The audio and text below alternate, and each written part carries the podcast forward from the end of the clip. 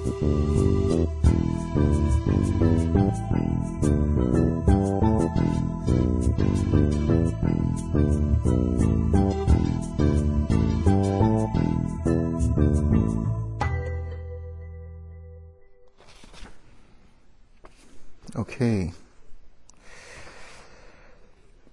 So, today we are going to be talking about dependent origination.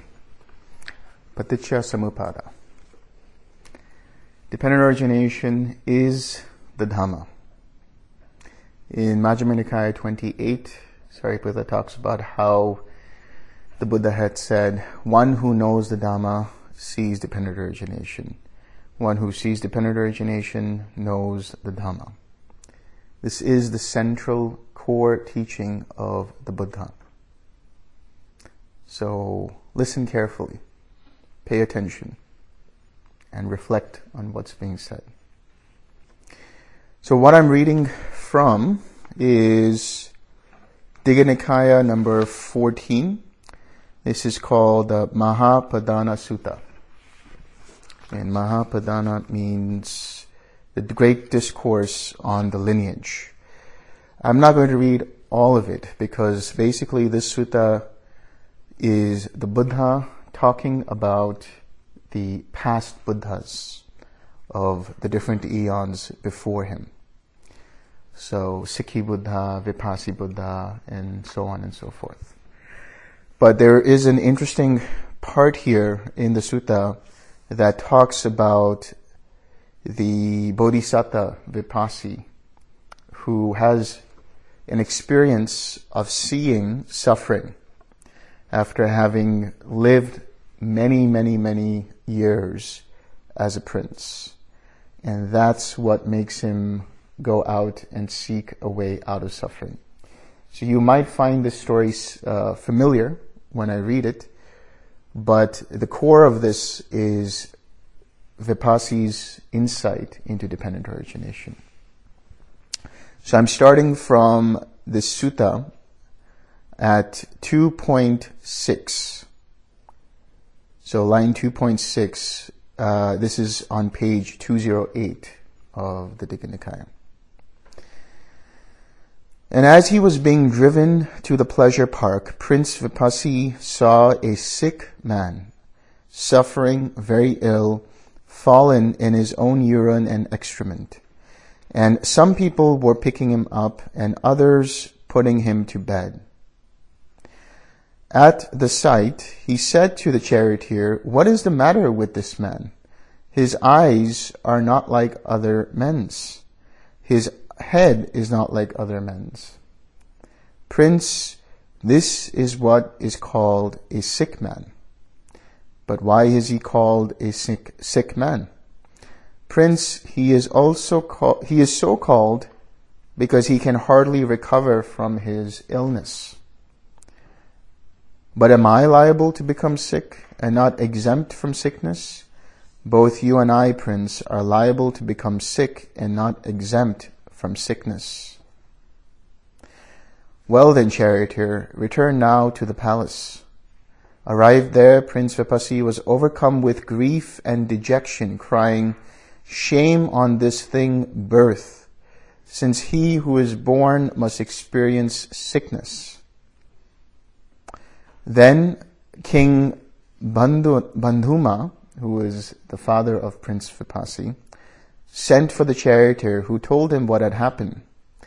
The king provided Prince Vipassi even more sense pleasures in order that he should rule the kingdom and not go forth from the household life into homelessness. After many hundreds of thousands of years, so they had a very long lifespan, Prince Vipassi ordered his charioteer to drive to the pleasure park. And as he was being driven to the pleasure park, Prince Vipassi saw a large crowd collecting, clad in many colors and carrying a bier. At the sight, he said to the charioteer, Why are those people doing that? Prince, that is what they call a dead man. Drive me over to where the dead man is. Very good, prince, said the charioteer, and did so. And Prince Vipassi gazed at the corpse of the dead man. Then he said to the charioteer, Why is he called a dead man? Prince, he is called a dead man because now his parents and other relatives will not see him again, nor he them. But am I subject to dying, not exempt from dying? Both you and I, Prince, are subject to dying, not exempt from dying. Well then, charioteer, that will do for today with the pleasure park. Return now to the palace. Arrived there, Prince Vipassi was overcome with grief and dejection, crying, Shame on this thing, birth, since to him who is born death must manifest itself. So this, these are the last two sights, or let's say two of the four sights. Prior to this, he saw an old person, and he was wondering, what is that? Who is that?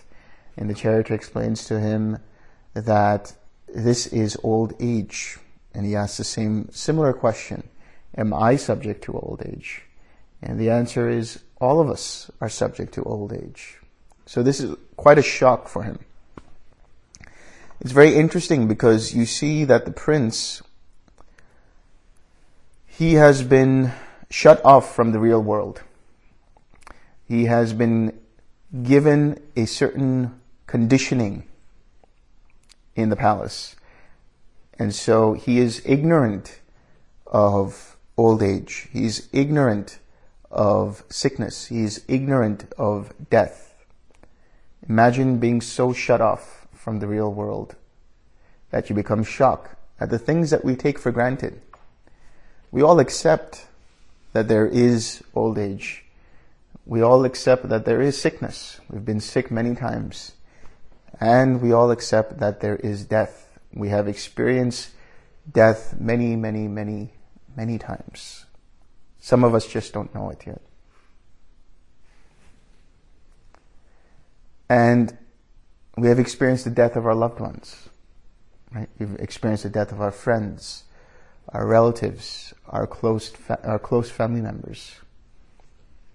So we know what death does to those who survive it, those who have to see the death of their loved ones. It causes grief and anguish, depression, despair, anxiety, sadness, and so on. So these components are part of suffering, old age, sickness, and death.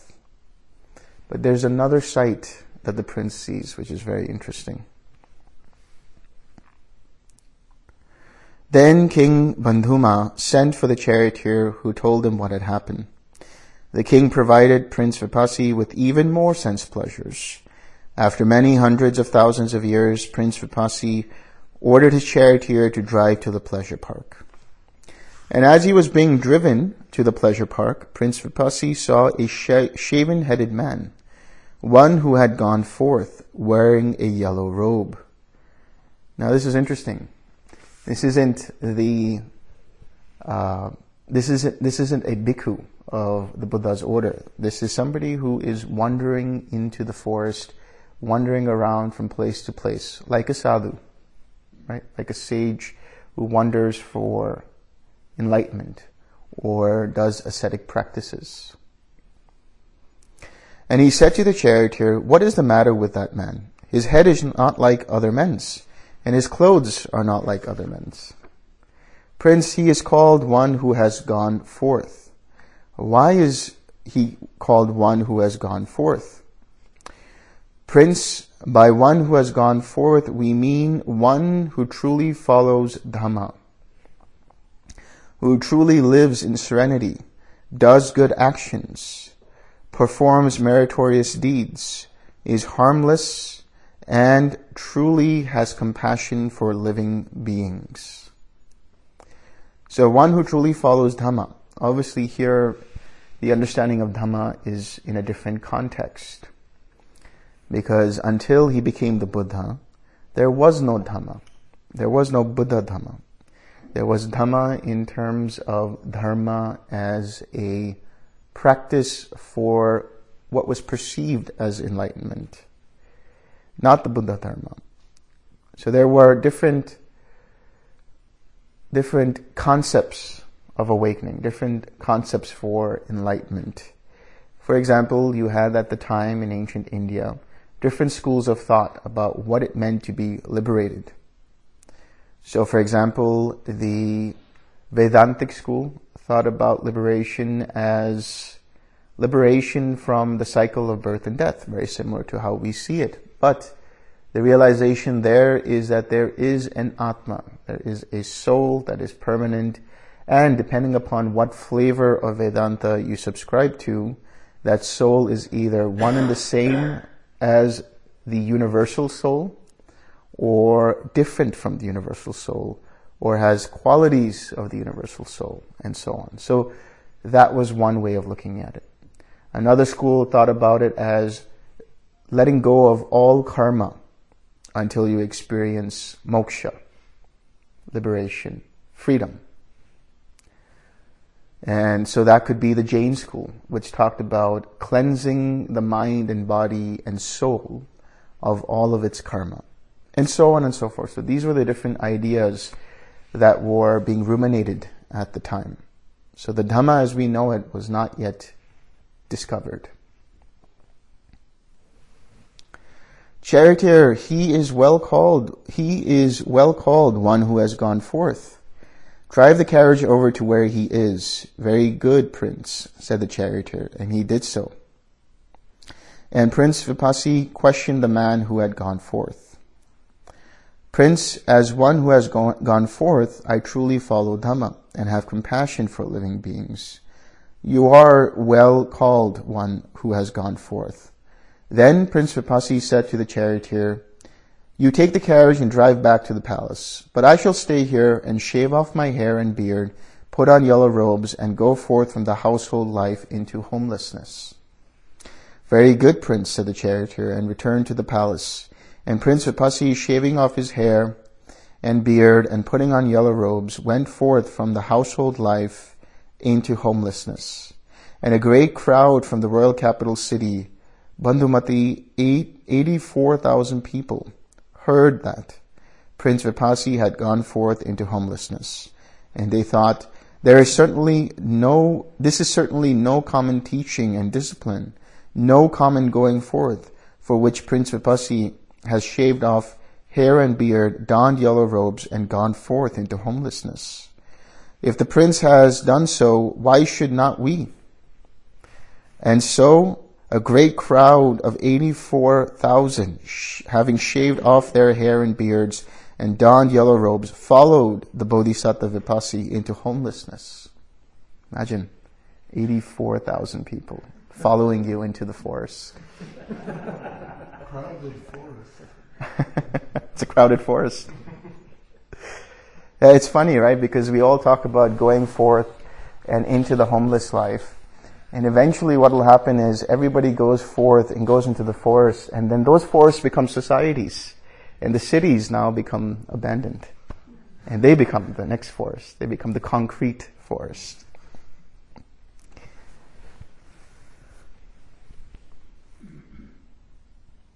And with this following, the Bodhisattva went on his rounds through villages, towns, and royal cities. Then the Bodhisattva Vipassi having retired to a secluded spot, had this thought. It is not proper for me to live with a crowd like this. It's a lot of people. I must live alone, withdrawn from this crowd. And so, after a while, he left the crowd and dwelt alone. The 84,000 went one way, the Bodhisattva another. Then, when the Bodhisattva had entered his dwelling alone in a secluded spot, he thought, This world, alas, is in a sorry state. There is birth and decay. There is death and falling, falling into other states and being reborn. And no one knows any way of escape from this suffering, this aging and death. When will deliverance be found from this suffering, this aging and death? And then the Bodhisattva thought, with what being present does aging and death occur? What conditions aging and death?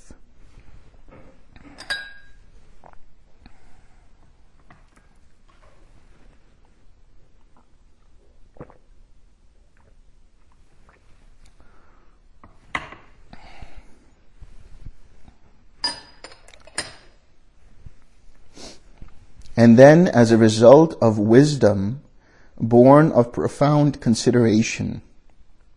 So what is this? Profound consideration. This is a translation of the word yoniso manasikara. Right? Yoniso manasikara. Manasikara, so manas, which means mind or the heart. Sikara, which, which means to take to heart, to pay attention to, to be aware of. And yoniso. So the word yoni actually means womb. It means the source, the origin. So what is he doing? He's using his intuition to look back into how this process works. Right? This is why I suggest to you in the interviews that when you're doing your meditation practice, before you come out of your practice, go back and reflect on what happened in that right? Just for a few minutes, reflect back on what arose, what passed away, how did it arise, and what did you do to let go of it if it was a hindrance, right? What hindrances arose and what, how was it let go of? So this is utilizing yoniso manasikara, the ability to have attention rooted in reality. This is how I would translate yoniso manasikara. That is proper attention, attention rooted in reality. What is that reality? Cause and condition. Right? Causation and conditionality. This is how reality works. With the arising of this, there is the arising of that. With the cessation of this, there is a cessation of that. This is dependent origination in two lines. Right? These are the two lines that awakened uh, Sariputta and Moggallana to stream entry. So here what he's doing is he's using his intuition. He has the many, many, many eons of merit and development of the paramis to be able to access a higher dimension of mind, that is the intuition, and then look back on how this whole process works. This is true insight practice, as it were, right? The process of investigating into how one thing arises and ceases and what is its cause and condition. So using that intuition, he says, so, and it says, and then as a result of wisdom born from profound consideration, the realization dawned on him. Birth being present, aging and death occurs. Birth conditions aging and death. So, aging and death, that is jara marana. Aging and death. We are all aging, whether we like it or not. And we are going to die, whether we like it or not. So come to terms with it. Right? Understand that it is inescapable. And what he's seeing is that aging and death are a normal part of existence, a natural part of existence. What does it mean to age? It means the decline of the faculties right? The decline of heat in the body and vitality in the body. The decline of the ability to see clearly physically. Your visual acuity starts to become less and less sharp. You might not hear as well. Your mind might become slower. You know, you need more time to think about things. You need more t- time to reflect on things. You might walk slowly. You know, all of these things are part of aging. And if you come to terms with it, you won't have any fear of it. And death. Coming back to the process of death. What is death? Death is the decline of the faculties to the point that they no longer function. There is absolutely no more heat, no more metabolism, no more vitality, no more movement in the nervous system. It is complete cessation, but not the cessation that we talk about in terms of cessation of perception, feeling, and consciousness.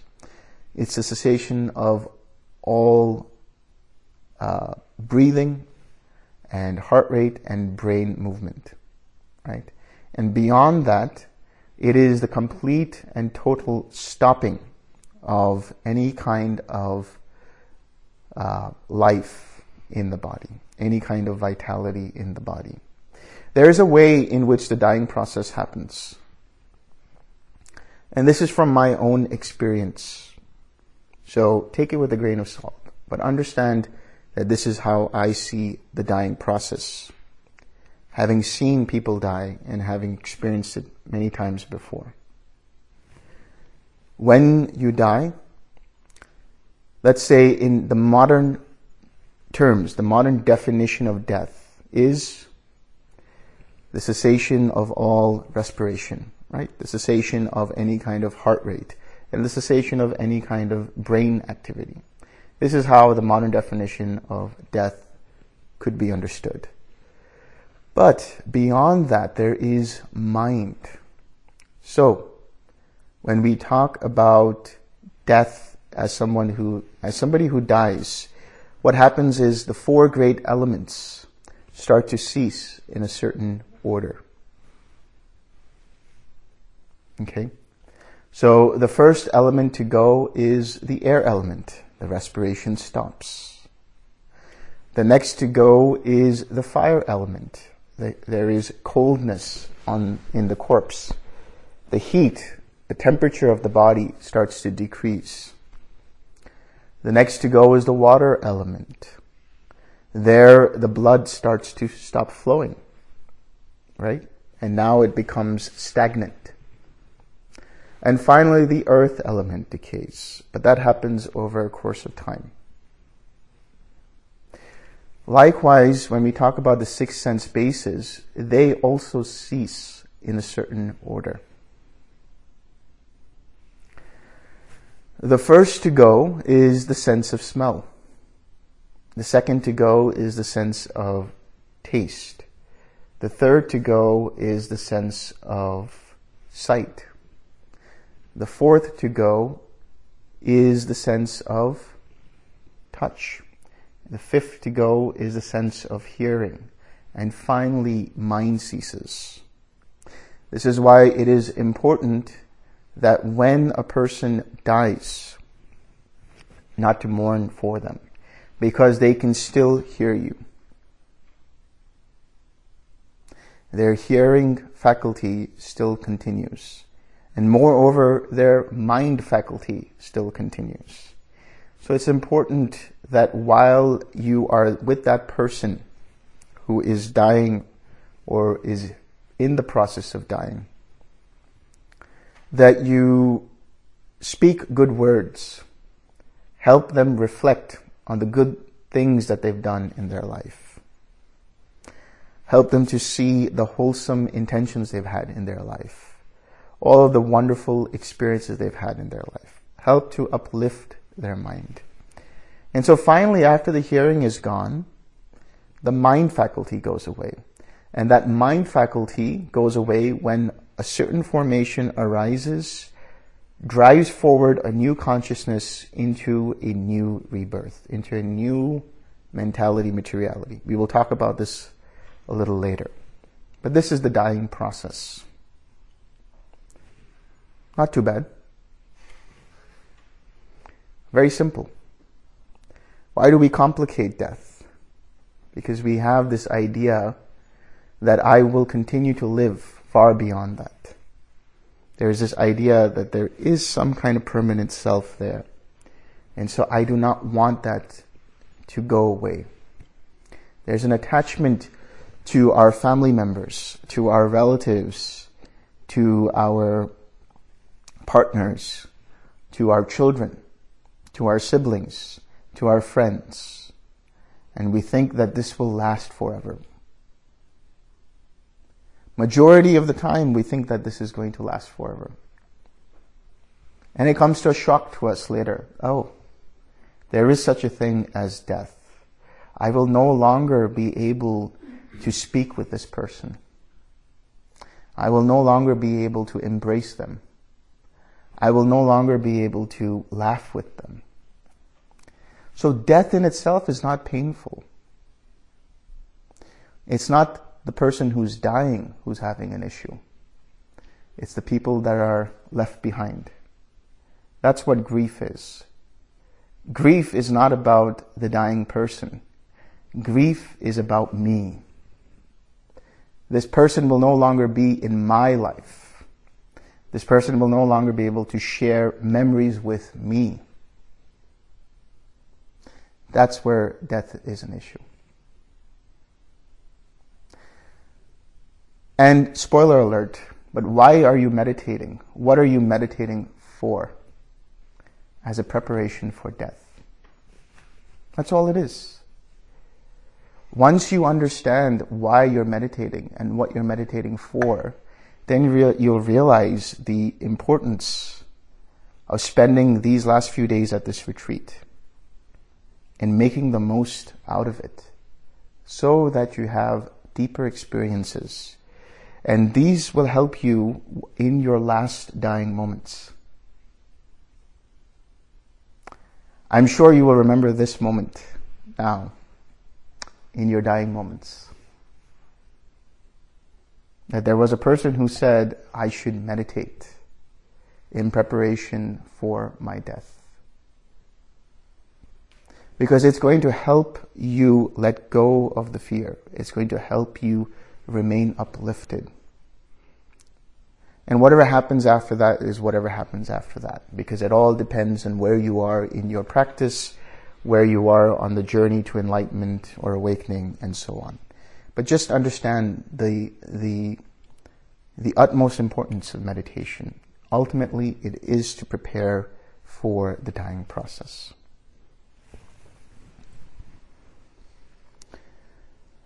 And so he says that birth being present, aging and death occurs. Birth conditions aging and death. And we talk about birth, there's a few ways of understanding it. First, we talk about birth as the accumulation of the six sense bases, the accumulation of the aggregates, the arising of the aggregates. Right? So, when we develop into this human body as an embryo in the womb and then as a fetus and so on, we are experiencing birth constantly. It's not just the physical birth of coming into this world from the womb the moment of conception starts the process of birth. Right? In order for birth to arise, in order for a new being to arise, you need the seed, right? And the ovum and consciousness there. And then that gives rise to a new being. That is birth. And then as the fetus grows, it starts to accumulate six sense bases it starts to accumulate the five aggregates. This is one way of looking at birth. But for practical purposes, the way of looking at birth is also birth of action or birth of reaction. The birth of action means that you say something with intention. You act on something. It's a deed that you do. Or you think something. And that is an intended action, which means it's the birth of karma. This is one way of looking at birth. Now, the birth of karma, you cannot recall your actions. Once you fire the arrow, once you let the arrow go, you cannot recall it back. This is why I say dependent origination is like a river, right? And at the bend of the river is becoming which we'll talk about in a short while. But then once you fall down the waterfall, that is the birth. You can't do anything about it. The only thing you can do is see what arises in the next moment or subsequent moments as a result and consequence of those actions. And how you choose to deal with those consequences will determine whether those actions will be propagated, proliferated, and repeated, or whether that karma will be dissipated, never to arise again. This is the core understanding of dependent origination. This is the practical application of dependent origination. It's not just theory. There's no point in just memorizing all of the different links of dependent origination unless you actually live them. And you are living them, right? But out of ignorance, not everybody is aware of how dependent origination arises. And if bit by bit you start to see them as you have your different experiences, and bit by bit you start to notice how your mind is able to see the point of feeling and con- contact and feeling and craving and clinging and becoming and birth of action. And when you're able to do this, then you are able to dissipate the karma. And I will explain that when we discuss feeling and craving. But the birth of action is essentially when you commit the speech, when you say whatever it is with intention, when you do the actual action. You cannot recall it back. If I punch you, I can't recall that punch back, right?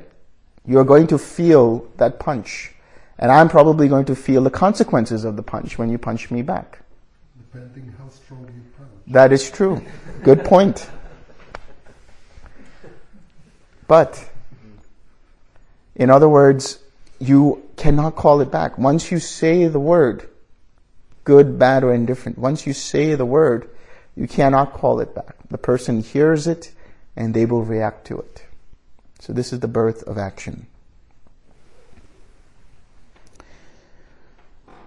Then he thought, what conditions birth? And the realization dawned on him, becoming conditions birth.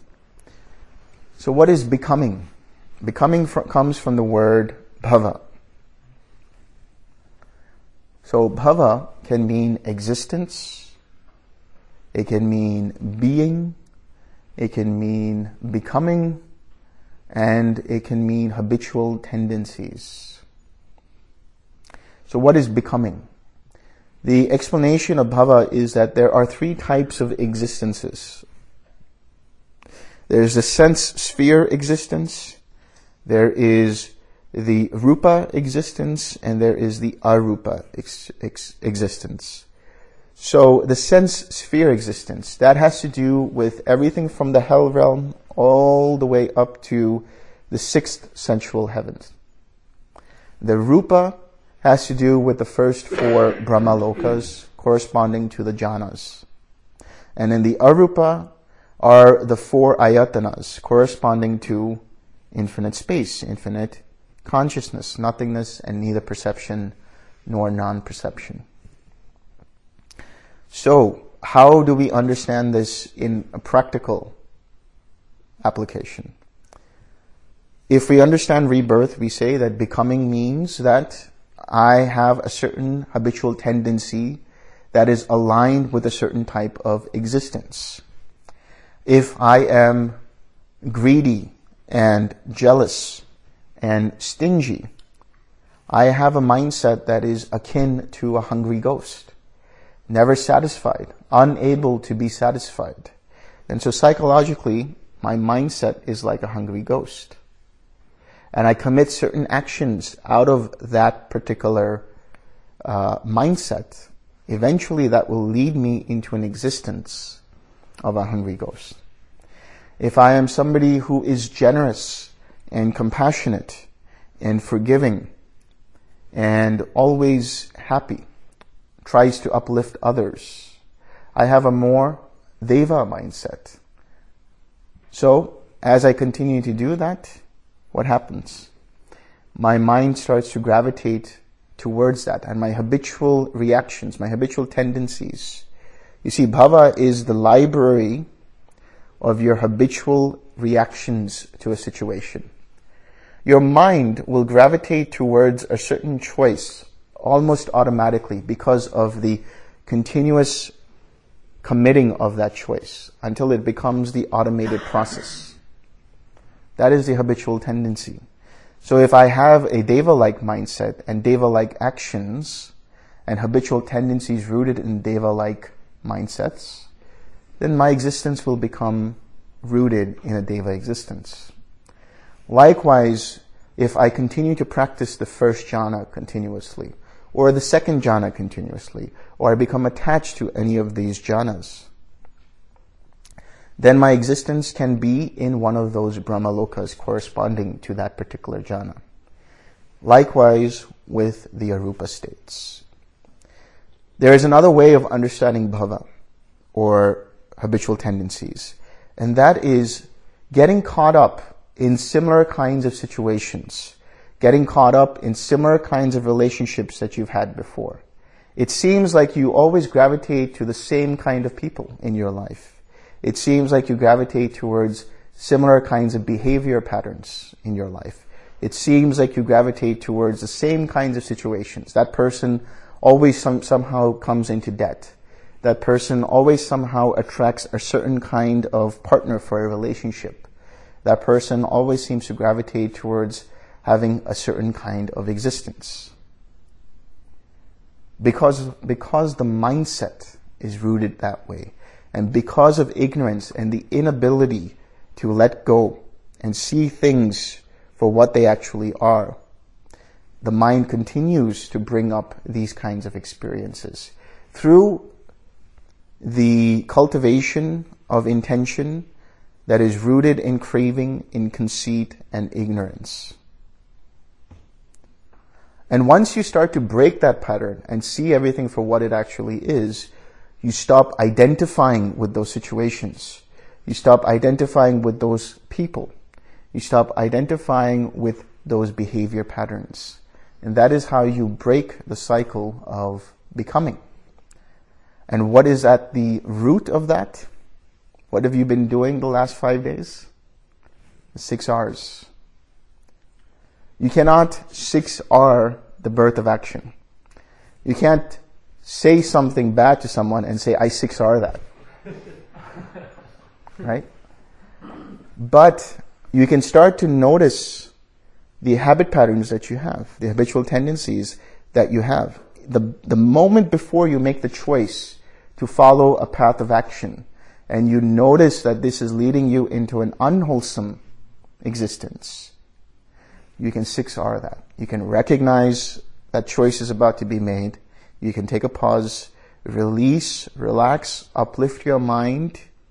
Now your mind is clear and it's able to make a choice that's rooted in the wholesome, rooted in the Eightfold Path.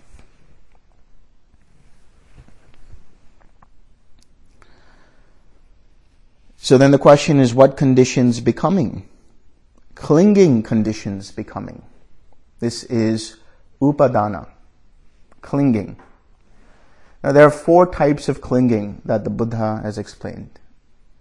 There is sensual clinging. There is clinging to wrong views. There's clinging to uh, rites and rituals, and there's clinging to self views. So the clinging, the sensory clinging that we talk about. First of all, what is the process of clinging? Another translation for upadana is to grasp, is to accumulate, is to hold on to. What is it that you're holding on to? It is the idea of the sense of self that you're holding on to ultimately. From that sense of self, from the I, from the me, mine, or myself, there arises this idea that this affects me, either in a good way, or a bad way, or indifferently. But if it's in a good way, I want more of it. I don't want it to stop. If it's in a bad way, I push it away and I don't want any more of it. And if it's indifferent, it's neutral, then I still identify with it. Right? I still say that this is me, mine, or myself. That's the craving aspect. So whenever you say, whenever you say, I like it, and you want more of it, how do you know it's craving? Let's say I give you your favorite piece of dessert, and you say, I really like that, and you look forward to it, and you think about all the ways that you're going to enjoy that piece of dessert. And then I take away that piece of dessert. How do you feel? Then there's craving present. There's a, a sense of attachment of self to that object. So that mindset that says I like it or I don't like it is the craving. But that which says because of so and so is the clinging. So the clinging here is the rationale behind why it is you crave something. The rationale behind why it is that you hate something. So sensory clinging. It, it is basically clinging to any kind of experience rooted in or through the five physical senses. The eyes, the ears, the nose, the tongue, and the body. It is that process that says, this is my favorite. Right? And it creates a sense of self that becomes solidified in becoming. So for example, when we talk about sensory clinging, you have a favorite show that you like to watch. You become hooked to that show. And if you miss that show, you get agitated by it. Right? You have a favorite kind of food that you enjoy from childhood because your mother made it a certain way. And so you always enjoy that particular piece of food. That's your comfort food. You have a favorite kind of fragrance that you like because you associate those kinds of experiences with something that happened. Right? You have your favorite blanket, your favorite place on the couch. You have your favorite, uh, let's say, favorite music, piece of music, or genre of music. Right? And this is normal. This is, every generation experiences this. Right? You say that my, my generation's music was the greatest. Whatever the kids are listening to these days is garbage. Right? Totally. That's clinging.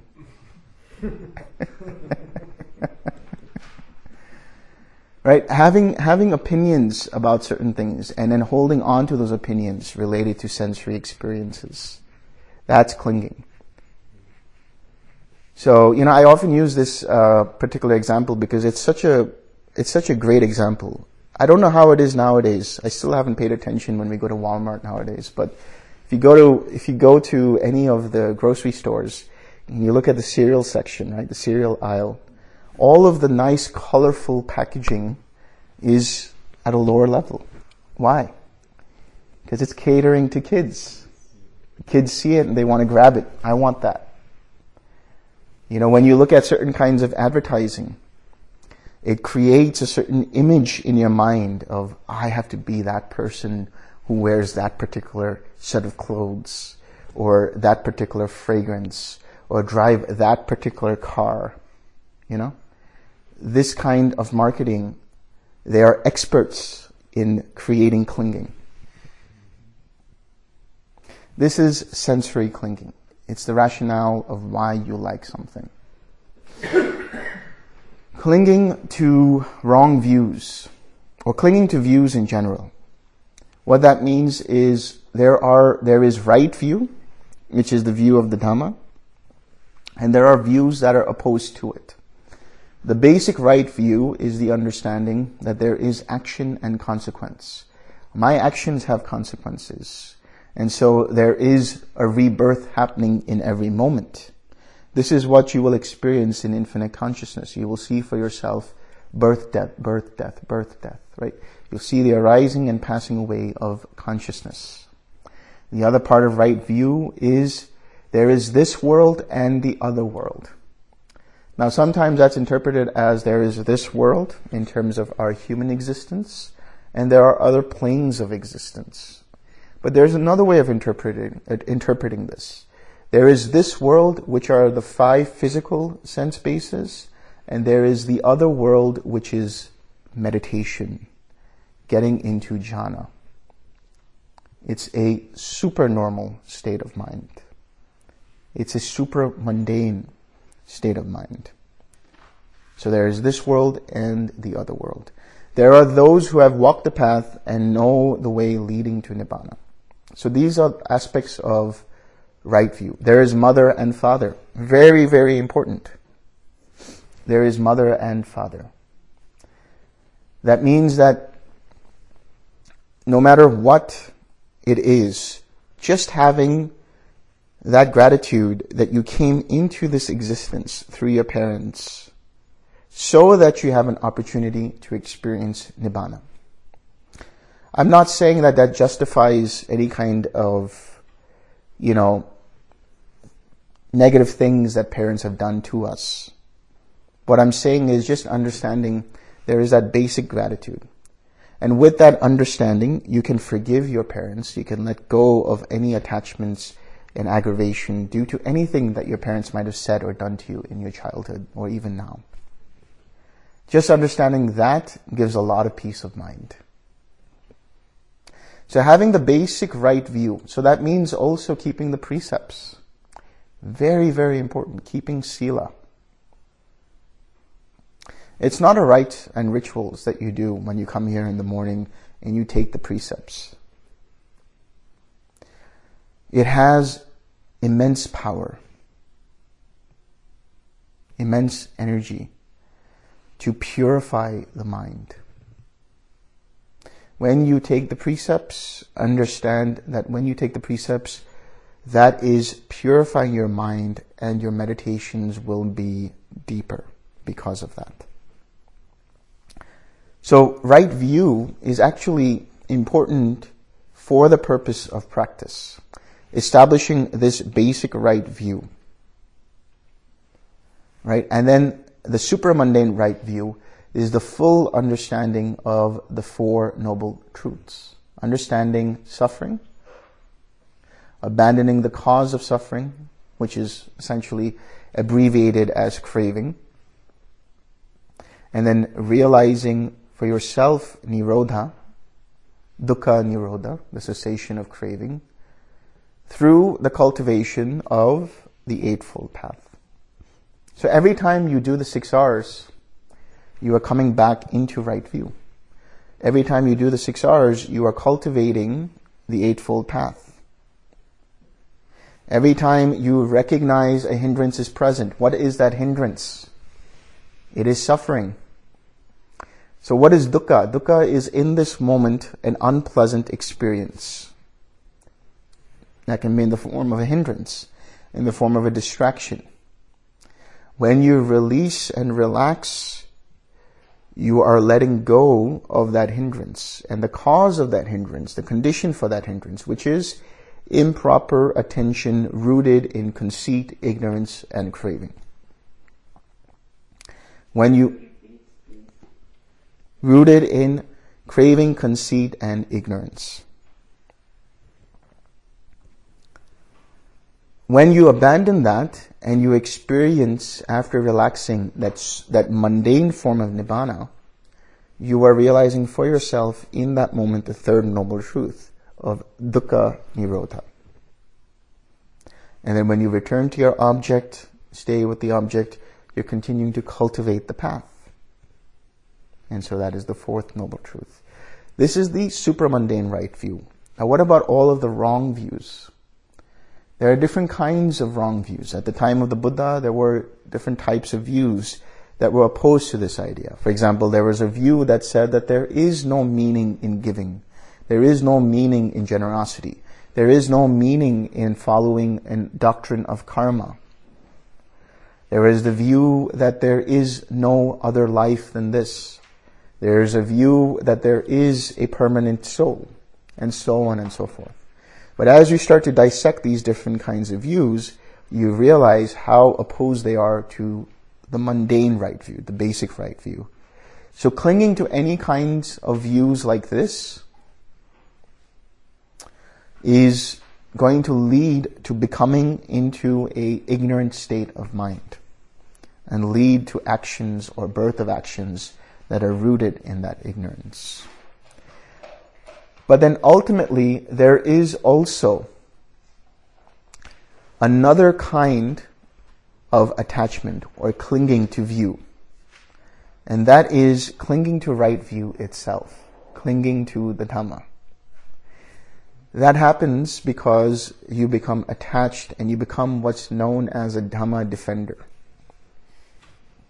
Right? You've let go of all the wrong views and you've come to right view. But then there's still attachment to the right view. So you have to let go of that as well. So the, this is clinging to wrong views or clinging to views in general. A practical example of this is to cling to opinions about the world, cling to opinions about society, cling to opinions about politics. Why get involved in all of that stuff? Clinging to ideas and ideologies. We see how that leads, ultimately, can lead to violence. Ultimately can lead to the destruction of this world. I'm right and they're wrong. Right? So I stay tethered to my view. And everybody else is wrong. Or that person is wrong. And therefore I hate them. So again, the associating of and rationalizing of why you hate something is clinging. Accumulating all kinds of ideas. And that leads to a certain kind of existence and a birth of action that leads to further suffering. Then there's clinging to rites and rituals. There's one understanding of clinging to rites and rituals with the idea that those rites and rituals will take you to Nibbana. That clinging goes away once you experience for yourself the path and the fruit of that path, which is Nibbana. You realize that the only way to that takes you to awakening is by your own efforts. Not through some ceremony of, you know, appeasing some god. Not through some uh, way of conjuring up, you know, spirits and using, you know, lucky charms and things like that. Right? All of that is not going to take you to Nibbana. Another way of understanding clinging to rites and rituals is clinging to your routine. If something goes wrong in your routine, what happens to you? You get upset. I, it has to be done this way, or else. What's, what's that going to do? It's going to cause you suffering. This notion that I have to do this, I must do it this way, I should do it this way. All of these, whenever you catch yourself doing this, it has to be a certain way. The world has to work a certain way according to how I see it. I have to behave a certain way. Don't do it because you have to. Do it because it leads you to greater peace. That should be the rationale. Don't keep the precepts because you have to. Keep the precepts because they have a practical benefit and fruit. Understand that. You're not just blindly following rites and rituals. You're understanding what is the reason for why you're doing something. So clinging to rites and rituals can be that. Clinging to rites and rituals can be the idea that the world or I have to function a certain way. And when it doesn't happen, what happens? You get upset. You get depressed, you get anxious, you get restless, and so on. And finally, there's clinging to self-view. When we talk about clinging to self-view, we're talking about clinging to 20 different kinds of self-view. And it's a very simple equation. You have the five aggregates, right? You have form, feeling, perception, formations, and consciousness. And then you have the four views of that. Either I am the five aggregates, or I am in the five aggregates, or I am possessed of the five aggregates, or I am separate from the five aggregates. So I am the five aggregates. I identify with this body. I identify with the experience that's going on. I identify with the concepts that I have in mind, with my memories. I identify with the choices that I've made. I identify with the awareness. Or the idea that I am a self or a soul that is within this body or within an experience or within a perception or choice or formations or awareness.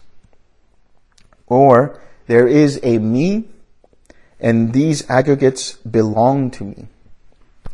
So the self is the possessor of the body. The self is a possessor of feeling. The body originates from the self. The body originates from feeling. Or sorry, the, the feeling originates from the self. So the body originates from the self. The feeling originates from the self. The perception originates from the self. The formations originate from the self. The awareness originates from the self. And then finally, that there is this self that is completely separate. In other words, it's almost like there's a sixth aggregate. All of these five aggregates, and then there is one who is separate from all of this, independent from all of this. All of these different self views lead to suffering. Because it starts to make the mind identify with the different processes that are going on. This identification process is conceit. At an intellectual level, that goes away when you become a stream enterer because you see for yourself how this whole process is impersonal. But that is defined by experience. When you see for yourself that, oh, this is actually impersonal, this is actually arising due to causes and conditions, you let go of that Sakkaya Ditthi. That is the self view. The belief in a personal self. The conceit goes away later. That conceit is that intrinsic identification with any experience as me, mine, or myself. That conceit goes away much later. So, when we talk about these different types of clinging, how do they go away? When you become a stream enterer, when you become a sotapanna, the clinging to wrong view goes away. There might still be clinging to right view, but the clinging to wrong view goes away. The clinging to self view goes away and the clinging to rites and rituals goes away. And then when you become an anagami, the clinging to sensual experiences goes away because now you no longer have any sensual craving that can lead to sensual clinging. And then becoming goes away completely when a person experiences full awakening, experiences arahatship. So can you 6R clinging? Yes, you can. I feel like Obama. Yes, we can.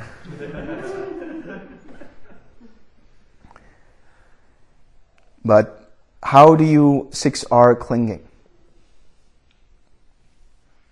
You can recognize anytime the mind starts to gravitate towards a sensual experience and wants to hold on to it. You can recognize anytime the mind gravitates to a view of self.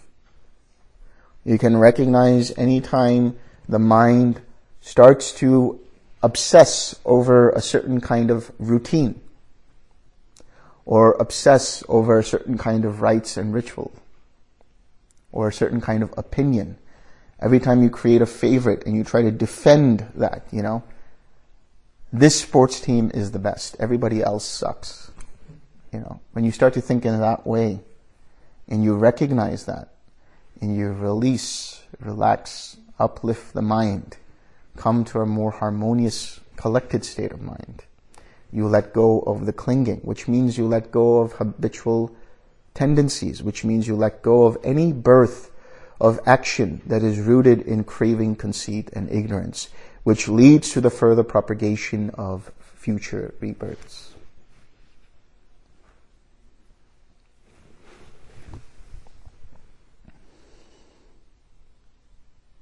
So what conditions clinging? Craving conditions clinging. So craving, tanha. What does tanha mean? Tanha means thirst. It's to thirst for something. It's to want for something. But on the flip side of that is also aversion. And then there's also identification with the process. So when we talk about craving, there are different types of craving there as well. There is sensual craving, there's craving for existence, and there's craving for non-existence. Sensual craving is pretty straightforward. Sensual craving means I see that piece of chocolate cake and I'm obsessing over that cake and I can't wait until lunchtime so I can eat that cake. I go into the kitchen and I see Rose has baked that chocolate cake and when I go back to my cabin I think about that chocolate cake. I'm like, yeah, I'm going to have that with a glass of, tall glass of milk, you know, cold milk. And then I go to the dining hall at lunchtime and what happens? Everybody's eating the chocolate cake. There's no, not even a single piece of chocolate cake left. I mean, what is that? Right? So what am I experiencing there? I'm craving for the chocolate cake. I'm obsessing over it. I'm clinging to the idea of the chocolate cake. I'm becoming, not the chocolate cake, I'm becoming the person who wants that chocolate cake, you know? I have to have that state of existence. So every time, so all the choices that I'm making are habituated towards how do I achieve that chocolate cake? Papancha, right? Mental proliferation. We'll get into that later. But basically, I'm, I saw the chocolate cake. I said, I'm going to have that for lunch, right? And then somebody comes in my way. I'm driving up to the dining hall and somebody stops me and I'm trying to end that conversation as quick as I can so I can get to that chocolate cake, right? It's only reasonable, right? And why am I doing that? Because I'm clinging to that chocolate cake. And so my birth of action, my, my words might be abrupt. Like, hey, that's cool, that's great, let's talk about this later, I need to get going. right? And then I get to the dining hall and there's no chocolate cake. So what am I experiencing there? dukkha, suffering. No chocolate cake. Why didn't you take it before? Well, I was ignorant. That was the ignorance. Oh, okay. You see? I didn't know. at some level, you probably wanted to leave it for later because you're clinging to. That's right. I was clinging to the idea that I could leave it for later. Yeah. Yeah. You see? Yeah. So, so that clinging, that obsessing over it, the craving. So the craving is the first point where I say I want it. And I gravitate towards it. Likewise with aversion. Right? When you're meditating and you're, you're in a really good place in your meditation and everything is going really well, the loving kindness or the compassion is flowing and there's no hindrances, and then you hear something that annoys you, right? Or, you know, somebody walks in and slams the door shut. It breaks you from the meditation. Or now your mind gravitates towards that and you get upset by that. You get irritated by that. So what is that? That's the mindset that says, I don't like it. So that is aversion. And then there is just plain and simple identification with the process. Right? It might be a neutral experience, a neutral sensual experience, but you still identify with it. So that could say that this is me, this is mine, this is myself. Okay, and you say, no, this is my book. You know, if anyone gets a hold of this book, I will be upset by that. So you start to create a sense of self around possessions, around people, around relationships, around, you know, who you think you are as a person, as a self. So that's the sensual craving. And that goes away when somebody becomes an anagami. That goes away completely. No more to arise ever again.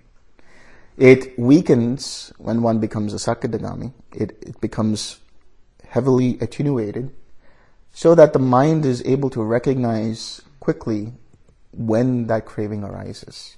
But in the case of an anagami, it never arises. Then there's craving for existence and craving for non-existence. What is craving for existence? Craving for existence could mean, I want to be the best meditator of this retreat.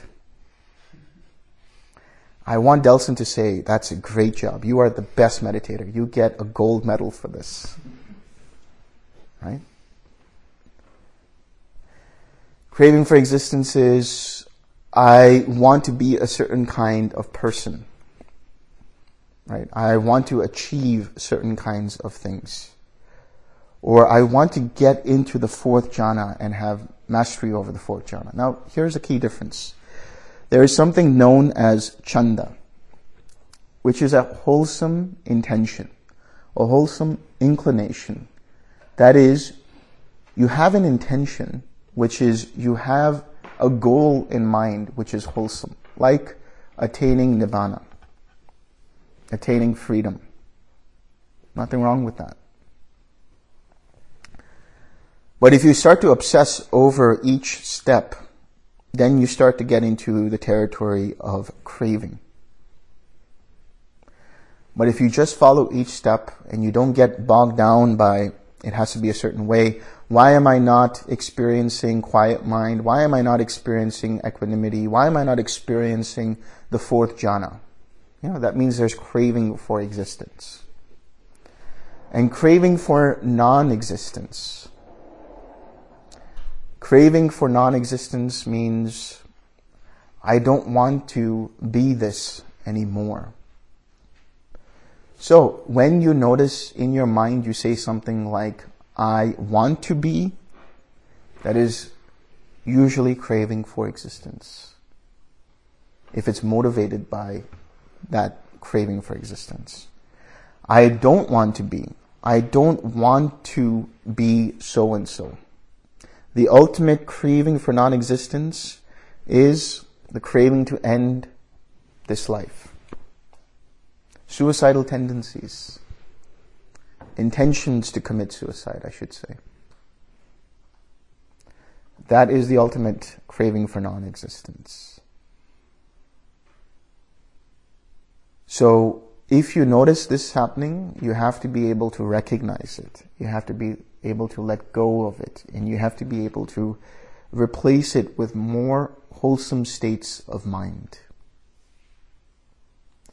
When you recognize yourself saying, I want to be so and so, and there is this tightness and tension around it, recognize it, release it, relax, re-smile, come back to a more wholesome state of mind. Every time you say, I don't want to be there, I don't want to do that, I don't want to be here. Whatever that might mean. Right? When you notice the tightness and tension around that, you can release, relax, re-smile, and return to a more wholesome state of mind. So when you become fully awakened, you let go of both of these, craving for existence and craving for non-existence. What conditions craving? Feeling conditions craving. How does feeling condition craving? That's always a question. How does the feeling become craving? How does uh, Vedana become Tanha? There is a bridge between the two. And these are what are known as the underlying tendencies, different from habitual tendencies. These are in Pali known as anusayas. And whatever experience that you're having, whatever feeling that you are experiencing, if you identify with that experience, if you identify with that feeling, there can arise certain tendencies. There is the underlying tendency towards craving for a pleasant feeling. There is the underlying tendency towards aversion against an unpleasant feeling. There is the underlying tendency towards ignorance in the case of pleasant, unpleasant, or neither pleasant nor painful, neutral feeling. There can be the underlying tendency towards doubt. I'm not sure what it is that I'm experiencing. And so I start identifying with that. There is the underlying tendency towards conceit. I identify with it strongly. This is me. This is mine. This is myself. There's the underlying tendency towards views. I have opinions about what I am experiencing. And therefore, I can crave for the experience more I can have aversion towards that experience, or I can further identify it, which leads me to further clinging, whatever that type of clinging is, which can lead me to a certain habitual tendency and a certain birth of action that leads to further suffering. Then there can be the underlying tendency towards becoming itself. That is bhava. So whenever you recognize certain kinds of thoughts in your mind in relation to a feeling. So what is feeling? When we talk about feeling, there are the six types of feeling. Feeling born of eye contact, feeling born of ear contact, feeling born of nose contact, feeling born of tongue contact, feeling born of body contact, and feeling born of mind contact. But aside from that, there are categories of feeling. Pleasant feeling, painful feeling, neutral feeling. There's feeling from the past, feeling in the present, feeling in the future. There is a mundane kind of feeling, and there is a supramundane kind of feeling. When you look at all of the different permutations of feeling, it can number to up to 108 different types of categories of feeling. But simply put, everything that you are experiencing right now is feeling. Listening to my words is the experience. Seeing me speak is the experience. Your mind reflecting on what you are listening is the experience. That's why I use the word experience for Vedana, because it is everything that you're experiencing right now. But the problem arises when you have judgments and thoughts and ideas about what it is that you're experiencing from a sense of permanent personal self, which means you identify with the experience. And that comes from conceit. Essentially, it comes from conceit, which is that I making, as they call it, that my making, that this is me, mine, and myself. There is this part of the mind that is always in self-referential mode. How does this experience relate to me? How can I benefit from this experience? How can I uh, prevent this experience from happening ever again? How do I repeat this experience because it feels good to me? That's why going to the Bahiya Sutta, it is so simple, so effective. He says, in the hearing there is only, in the seeing there is only the seen. In the hearing there is only the heard. In the sensing there is only the sensed. In the cognizing there is only the cognized. When Bahiya there is no you in that, no you before that, no you after that. Just that is the end of suffering. What is that you that the Buddha is referring to? all of your projections of what the experience is, all of your concepts and mental proliferation about what the experience is. But if you see things as they actually are, what happens? It leads to disenchantment, dispassion, and cessation. So you cannot ex- you cannot 6R an experience, right? You can 6R becoming, you can 6R clinging, you can 6R craving, but how do you 6R feeling? Can you 6R me away? Can you 6R any kind of experience away? When you're meditating, for example, and you're meditating for a long period of time, and you experience pain, can you 6R the pain away? The pain is the feeling. The pain is the experience that you're having in the meditation. What you are 6Ring is your identification with that pain. This is my pain. This is paining me. Why am I feeling the pain? And then what, what does that create? Aversion towards the pain. So what does that create? Further mental proliferation. And now you're experiencing suffering. But if you recognize the aversion to the pain, and you release that and you let go and you come back to your object of meditation, the pain will still be there. But now there won't be any mental discomfort in relation to the pain. And actually, eventually that pain will subside because your attention is no longer on the pain. And I'll talk about that when we talk about contact, which is what conditions feeling. So you're 6Ring your identification with an experience. You're letting go of taking an experience as me, mine, or myself.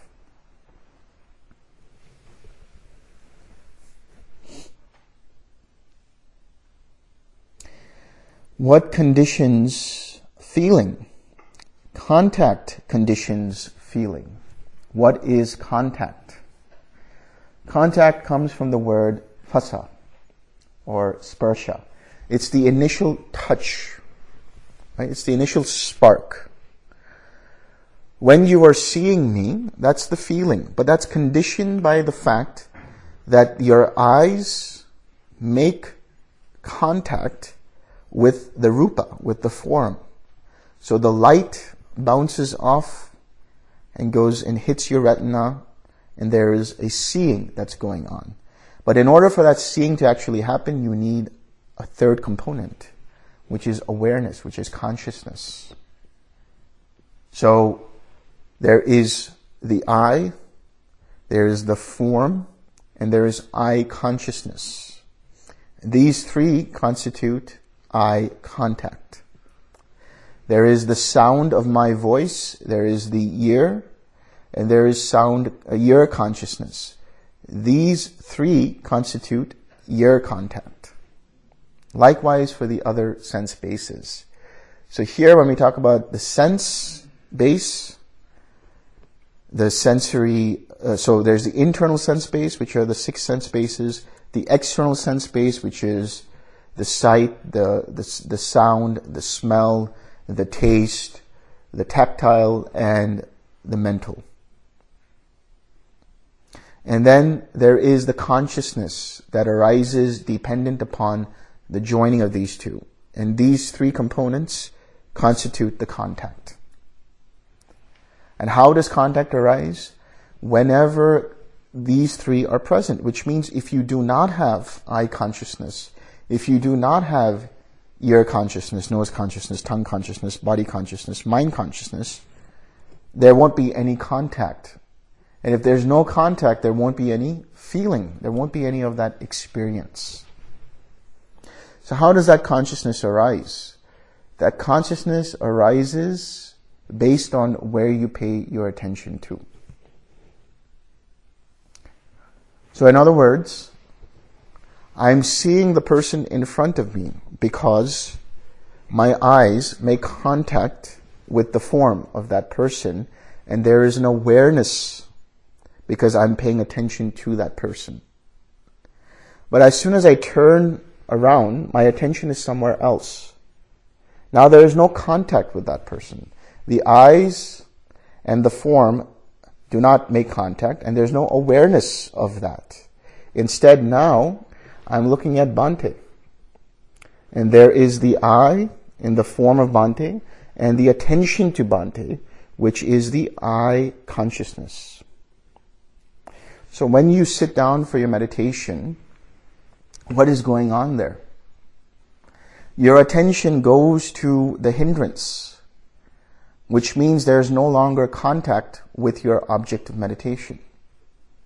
Now there's contact with the hindrance. How do you let go of the hindrance? 6R. You take your attention away by recognizing your attention is there. You release, you relax, you re smile, you come back. So wherever your attention goes, there the awareness flows. The meaning behind this is that contact is dependent upon the intention to pay attention to something. That's why I'm saying that when you have pain while you're meditating and you start to let go of your aversion to that pain and you stop, you start paying more attention to your object of meditation, the pain subsides or seems to subside because there's no more attention being given to the pain. There's no more contact with the pain.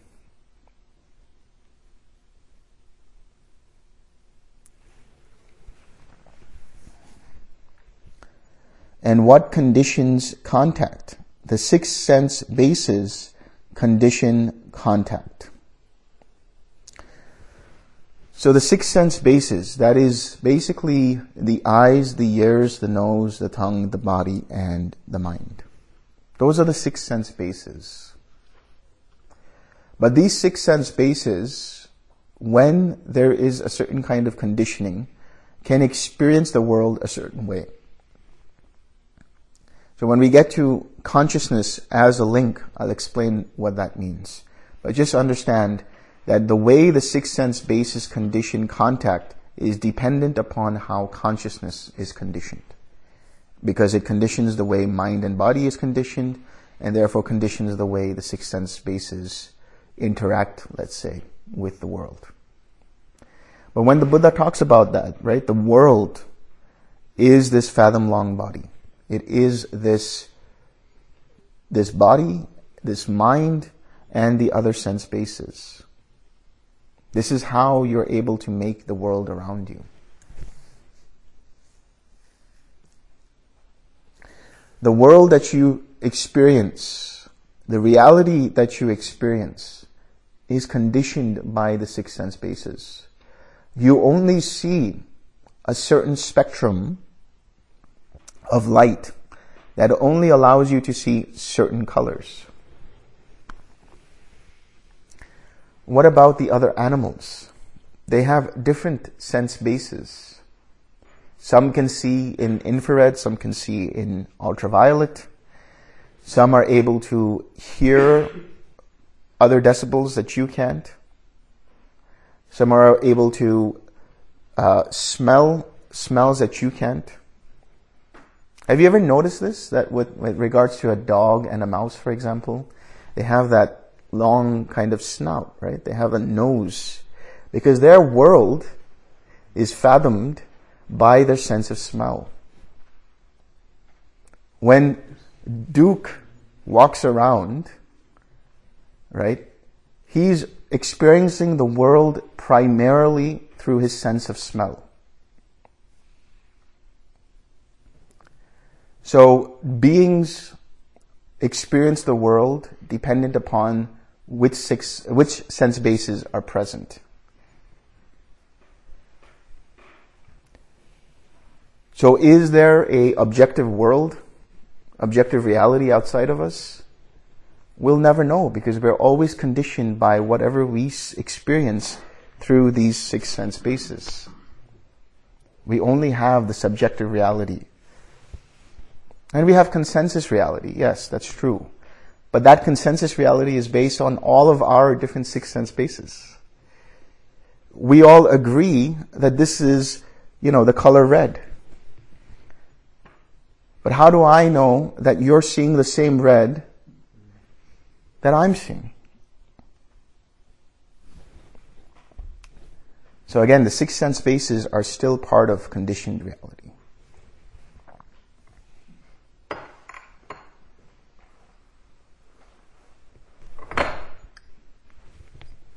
Imagine the world of that lives then. Right, exactly. It's all vibration. It's all just different sonic vibrations for them.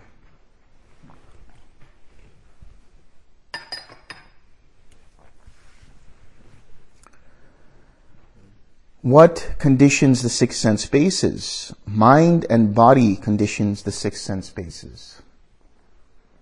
So this is nama rupa, mind and body. Also translated as name and form or mentality, materiality. So what is the nama aspect? Alright, let's actually simplify it. What is the rupa aspect? That's actually simpler to understand because the rupa aspect is basically this form, this body, which is made up of the four great elements. What are those four great elements? Earth, water, fire, and air. The modern principle and the modern interpretation of this is solid matter, liquid matter, gaseous matter, and heat. So this is what the body is made up of. All form is made up one way or the other of different states of matter, different molecules. This is made up of solid molecules, right? We can't see the air, but the air is made up of gaseous molecules. When I'm drinking this water, it's made up of liquid molecules. So that is the rupa aspect. The six sense bases that we have the eyes, the ears, the nose, the tongue, the body, and even the mind in terms of the brain. That's made up of matter. That's materiality. Mentality is the mind aspect of it. And there are five components to that. There's feeling, perception, intention, contact, and attention.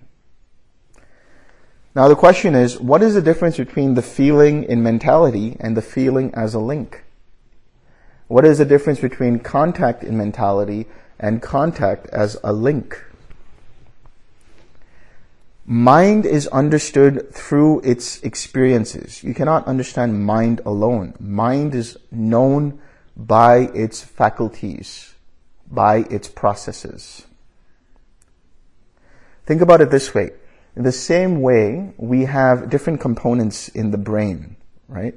We have the prefrontal cortex we have the parietal lobe, we have the cerebellum, we have different components of the brain that have certain functions that allow us to experience this world. We simplify that and understand that the mind is made up of the ability to experience contact, the ability to experience feeling, the ability to experience perception, the, abil- the ability to have intention and attention. So we know what feeling is, right? It's the experience that we're having. What is perception? Perception is that quality of the mind that can label and qualify what it is that is being experienced. Like I said, that this is the color red. Me seeing that is the feeling.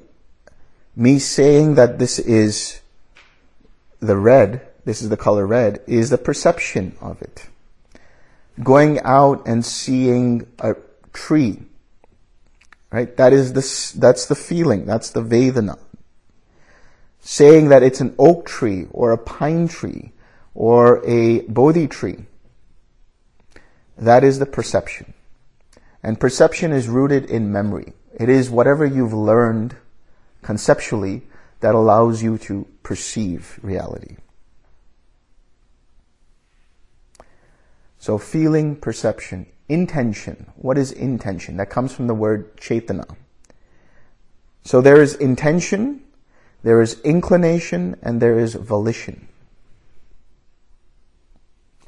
Intention is the, is the intended path that you want to follow, or the goal of the path that you want to follow, for example. What is the intention here? The intention is to let go of suffering and experience nibbana the cessation of suffering. What is the inclination?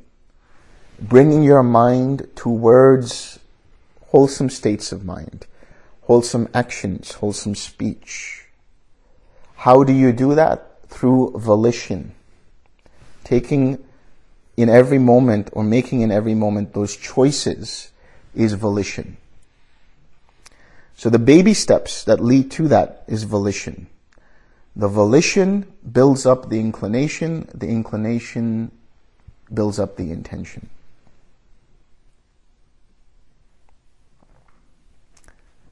So the action of inclining the mind towards something is volition. Right? And inclining the mind towards something is the intention. That, that goal or whatever it is that the mind is inclining towards is the intention. So I intend to do something. I make a choice to do something. So in some ways, these words can be used interchangeably, but also there is a way of understanding them as building up one after the other. And then we have attention. Attention is translated from manasikara. I talked about yoniso manasikara right? That is proper attention, attention rooted in reality. What is attention? Attention is the spotlight. You make an intention to pay attention to something. So the directing of where that spotlight goes is your intention. And what is flowing through that spotlight? What is the light that is shining that is consciousness. That is awareness. This is why I'm saying that whatever you pay attention to, that is the contact. If you move away from whatever it is you're seeing and seeing something else, there is new contact going on. And there is also salience, right? So you're able to pay attention to certain aspects of a song, for example. You listen to a symphony, you decide you want to pay attention to only the strings and you pay more attention to the strings. The rest of the symphony is playing, but you're paying attention to the strings. Or then you decide you want to pay attention to the horns. So you start paying attention to that. So these are the components that make up mind. That is, that is mentality. And in order for the six sense bases to function as they are, they require both mentality and materiality. Because the six sense bases are made up of materiality, but in order for them to function, you need the faculties and processes of mentality.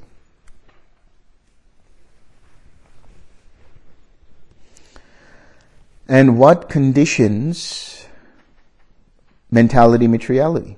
Consciousness conditions mentality, materiality.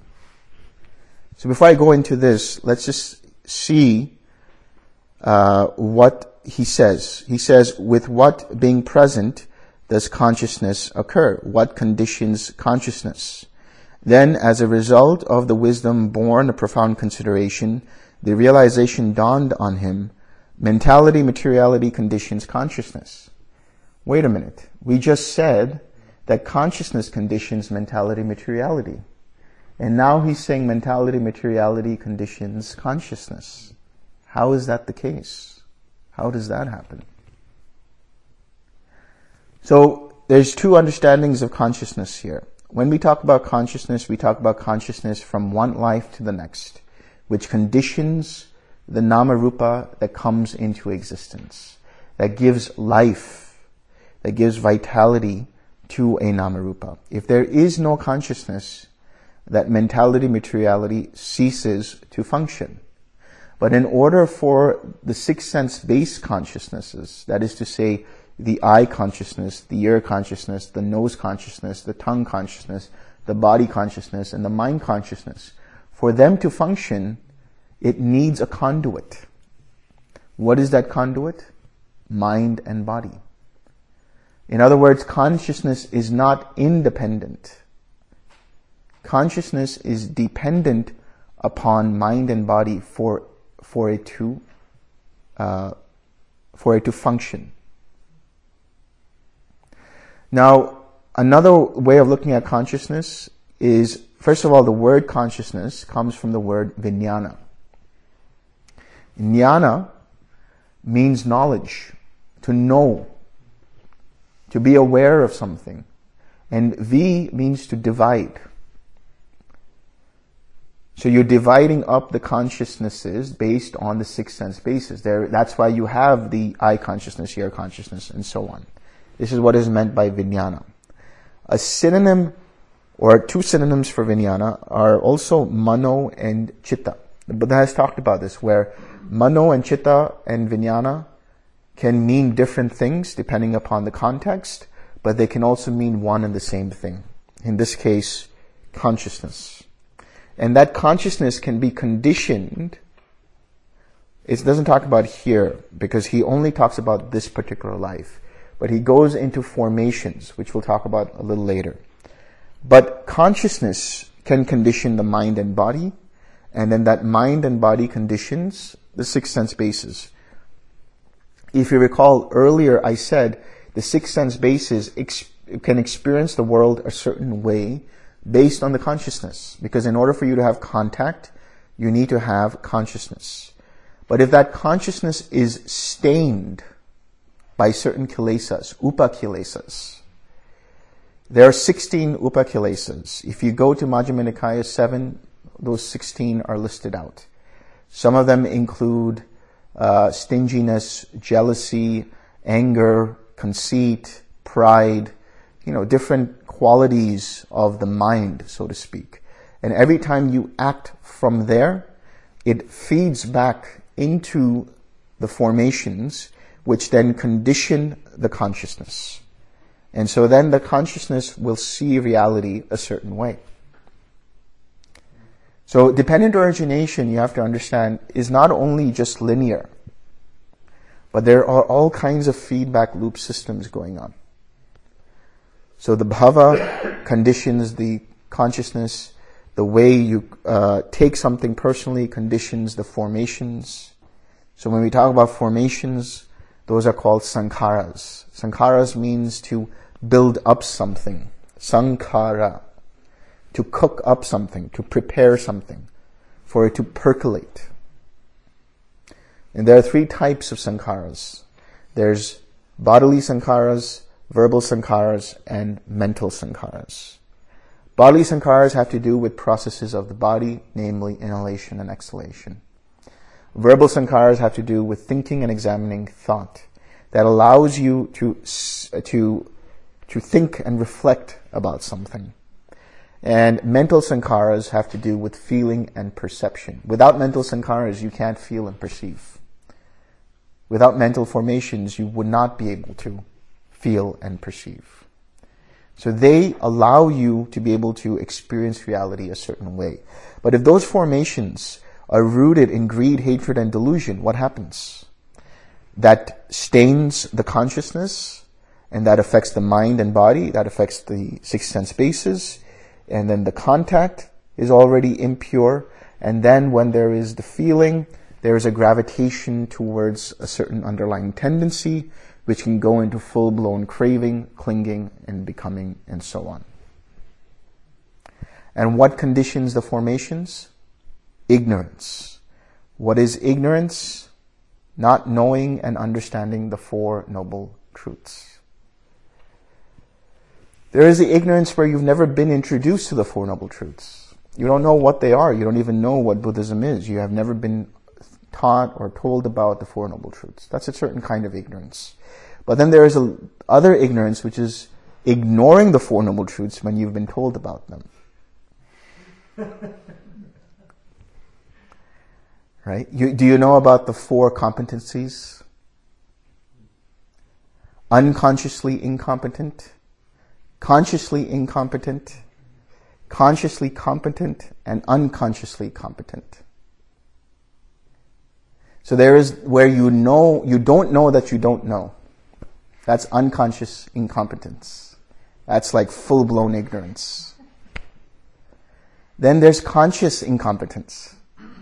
You know that you don't know. So you are aware that there is ignorance in the mind. Then there's conscious competence, which means now you start to follow the Eightfold Path and you start to let go of ignorance bit by bit. And then there's unconscious in, uh, competence, which means you are following the path automatically. You don't even have to think about it. It's second nature. So ignorance is not knowing the Four Noble Truths, not understanding that there's suffering present, not abandoning craving, not realizing the Third Noble Truth, and not cultivating the fourth, which is the Eightfold Path. And how is that practically understood? Whenever there is a lack of mindfulness, there is ignorance. Whenever you are unable to pay attention to what's going on in this moment, there is the ignorance of the Four Noble Truths. Because there is a potential for you to identify with that situation or experience that will lead you to craving, clinging, and becoming.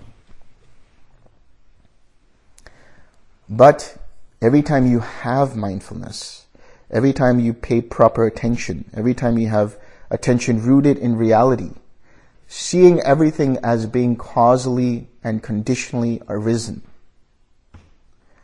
and letting go anytime there's any kind of surface, surfacing of identification, then the ignorance is not present there.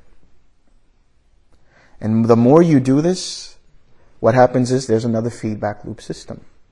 At the level of feeling, every time you remain mindful and alert and aware and attentive, the ignorance becomes weaker. And when the ignorance becomes weaker, the formations rooted in greed, hatred, and delusion start to wither away. And the consciousnesses that are stained by the upakilesas start to become clear. So that the mindfulness eventually becomes automatic.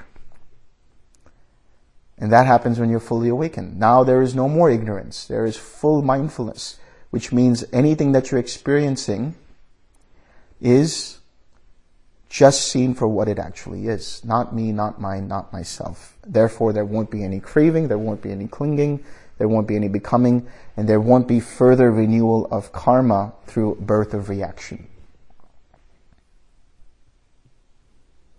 So again, this is not just theory. This is an application for you to do away with karma. To let go of suffering. Dependent origination is the elaboration of the first and second noble truth.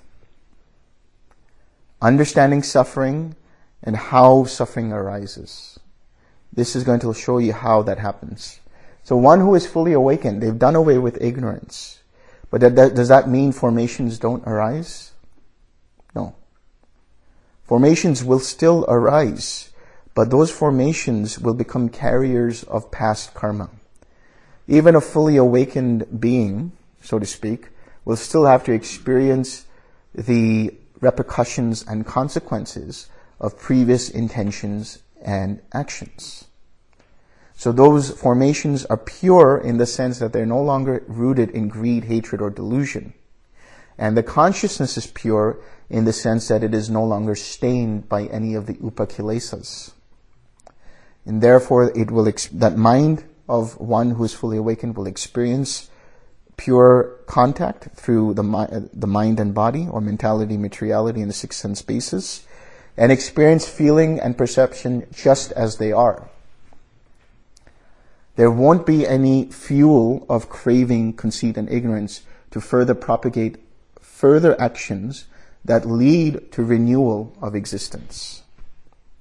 This is why when one becomes fully awakened, they say birth has ceased. There is no more renewal of being. because they have let go of birth of new karma. They have let go of renewal of any further existence. Now any karma that arises is just arisen as a result of past causes and conditions prior to full awakening. And automatically let go of. Automatically it dissipates because there's no, you know, identification with that karma. So there's old karma and there's new karma. That is karma and vipaka.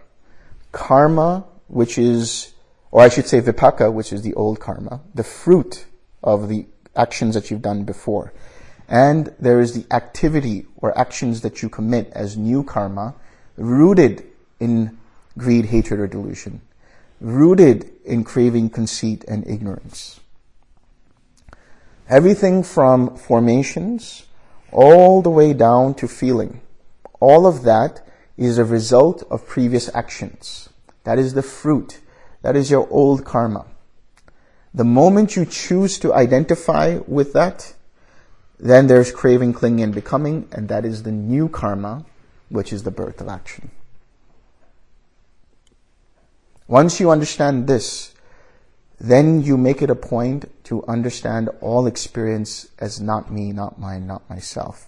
You let go of any identification with it. And bit by bit, the karma dissipates and there is no further propagation, proliferation of further existences. How does this translate in the meditation? The hindrance is what you are experiencing in that meditation. That is the vipaka. That is the fruit of previous intentions and previous actions.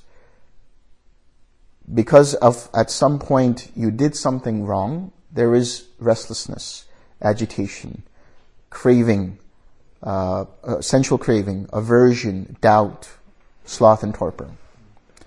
That is the old karma. That is what you're experiencing now as old karma in the form of what? Feeling and perception.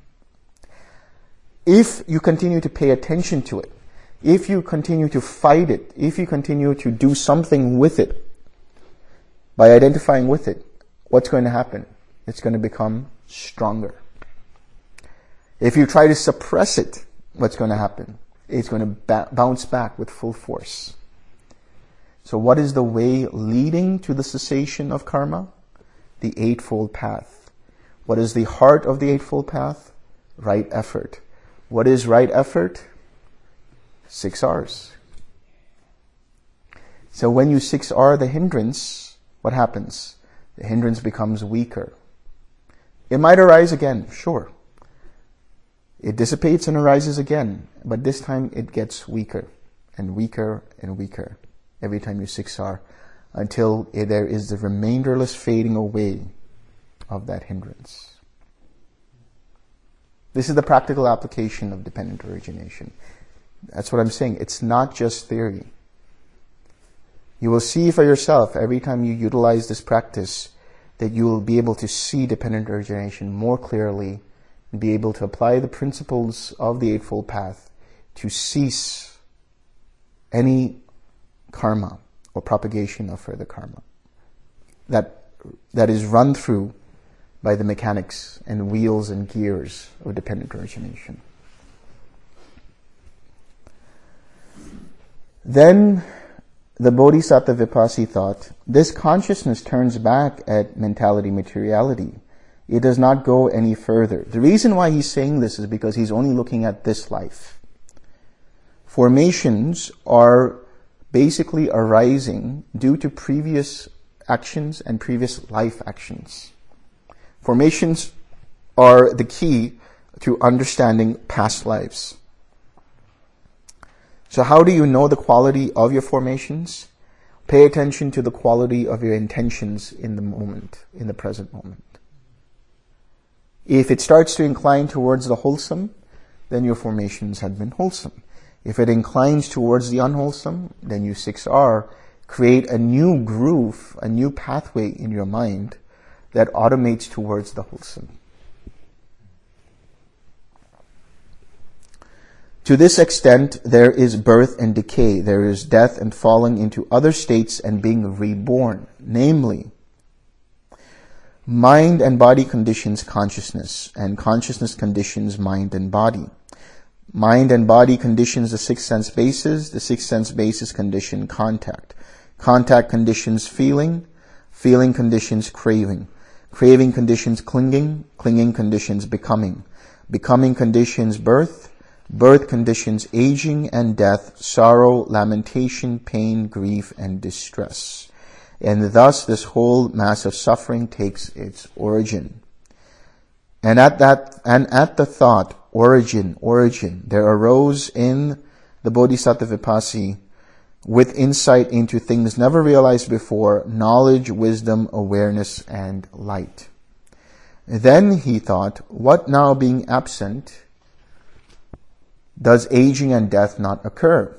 With the cessation of what comes the cessation of aging and death. And then as a result of the wisdom born of profound consideration, the realization dawned on him.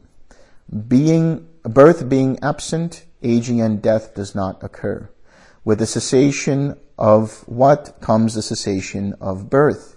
With the cessation of becoming comes the cessation of birth. With the cessation of clinging comes the cessation of becoming.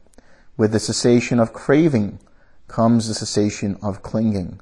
With the cessation of feeling comes the cessation of craving. With the cessation of contact comes the cessation of feeling. With the cessation of the six sense bases comes the cessation of contact. With the cessation of mind and body comes the cessation of the six sense bases. With the cessation of consciousness comes the cessation of mind and body. With the cessation of mind and body comes the cessation of consciousness. Then the Bodhisattva Vipassi thought, I have found the insight way to enlightenment. Namely, so when he says insight here, what he's talking about, he has understood for himself by truly seeing how the links arise and pass away. By the cessation of mind and body, consciousness ceases. By the cessation of consciousness, mind and body ceases. By the cessation of mind and body, the six sense bases cease. By the cessation of the six sense bases, contact ceases. By the cessation of contact, feeling ceases. By the cessation of feeling, craving ceases. By the cessation of craving, clinging ceases. By the cessation of clinging, becoming ceases. By the cessation of becoming, birth ceases by the cessation of birth, aging, and death, sorrow, lamentation, pain, grief, and despair cease. And thus this whole mass of suffering ceases. And at the thought, cessation, cessation, there arose in the Bodhisattva Vipassi, with insight into things never realized before, knowledge, vision, awareness, and light. Then monks, so now he's understood this. He's understood the arising of the links of dependent origination and then the cessation of the links of dependent origination. He has seen for himself how this process works. He has fully penetrated into the nature of reality, which is causation and conditionality. Whether there is a Buddha present or not, dependent origination will always be there.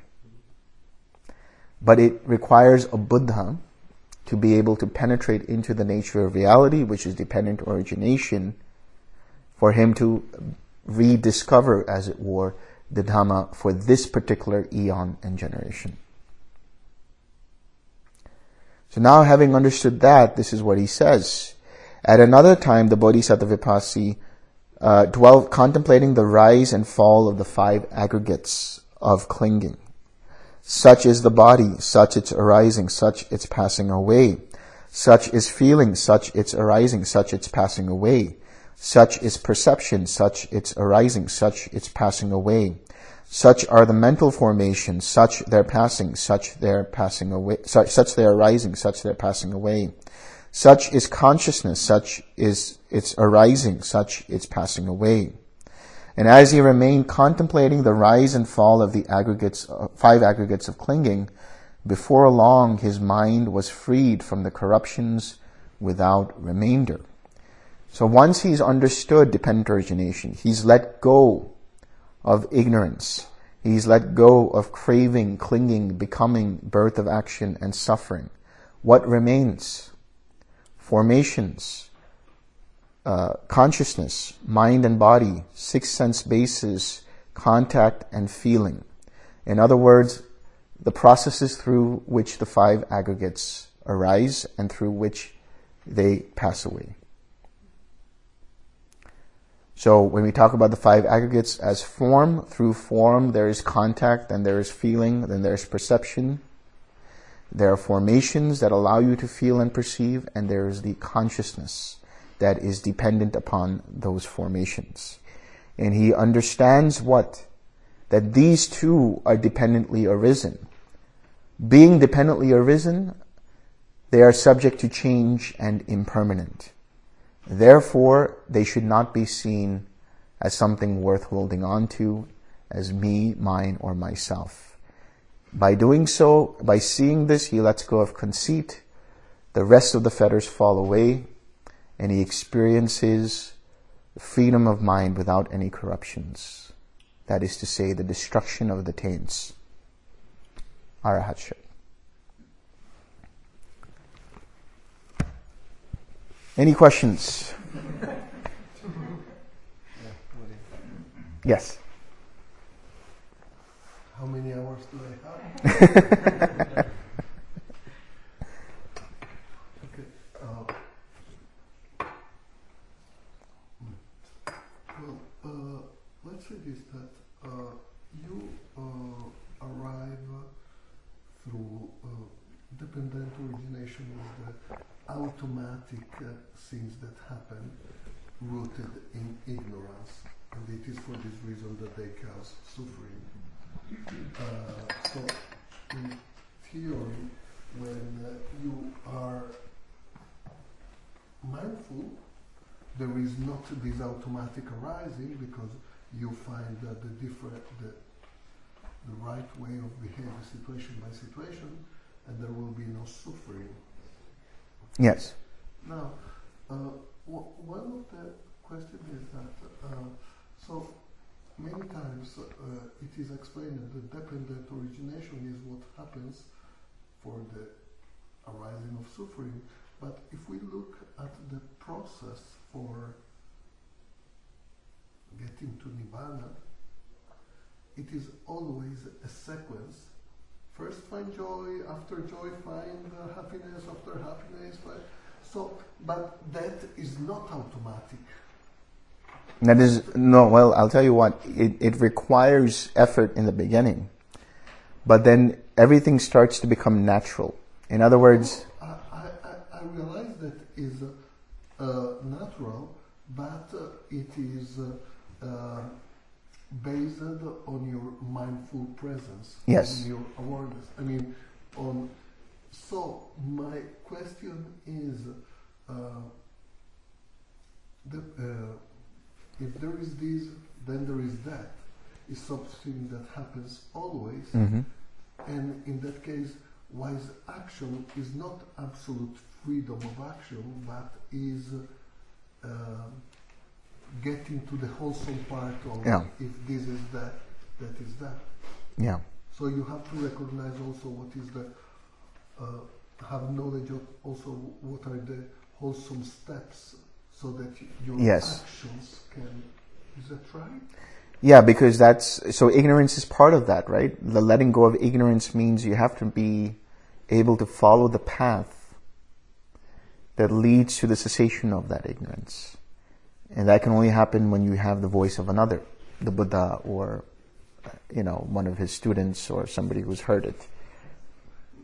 But that means that uh, uh, when you are doing a wholesome action, you also respect that it is better, let's say, to be- put before a joy step and only after a happiness step, because that's the natural way things should happen, or not. I, I mean, Yeah. So first of all, you have to understand when we what, what you're referring to is what we'll talk about later, which is the transcendental yes, path, and that path happens only after you make the intention through faith to follow the path. Then the rest of it follows. The intention precedes, that is the faith, precedes the action or any other, you know, speech, wholesome speech, wholesome action. And as a result of which then gladness, joy, and so on arise. But you also require a wholesome state of mind in order for you to have that wholesome action. And at the very basic form of a wholesome state would be where your mind is free of any kind of attachment, free of any kind of greed, hatred, and delusion. Yes, but uh, what I mean is that recognize, recognizing that uh, um, the process of dependent origination is not only automatic, but it, it can uh, be part also part of um, conscious choice Mm-hmm. is part of the path or not. Uh, of course, you need a wholesome intention. It was always, it is always dependent upon a wholesome intention. Thank you. Yeah. So um, we know that there is no self, no mind. Who told you that? So when we are radiating to uh, love and kindness to ourselves and to others, what are we radiating to? Who said that there is no self? Good question is there. Buddha asked that question actually. Right. You see, the thing, the thing is, when the Buddha talks about anatta, he's talking about that which is not self. There is, he, no, he doesn't, he does not conclude that there is a self or that there is no self. Because as soon as you say there is no self, there is a sense of self that thinks that there is no self and identifies with that view. It's in the Digha Nikaya 1, the Brahmajala, Brahmajala Sutta, which has all the different views of self and not self and no self and so on.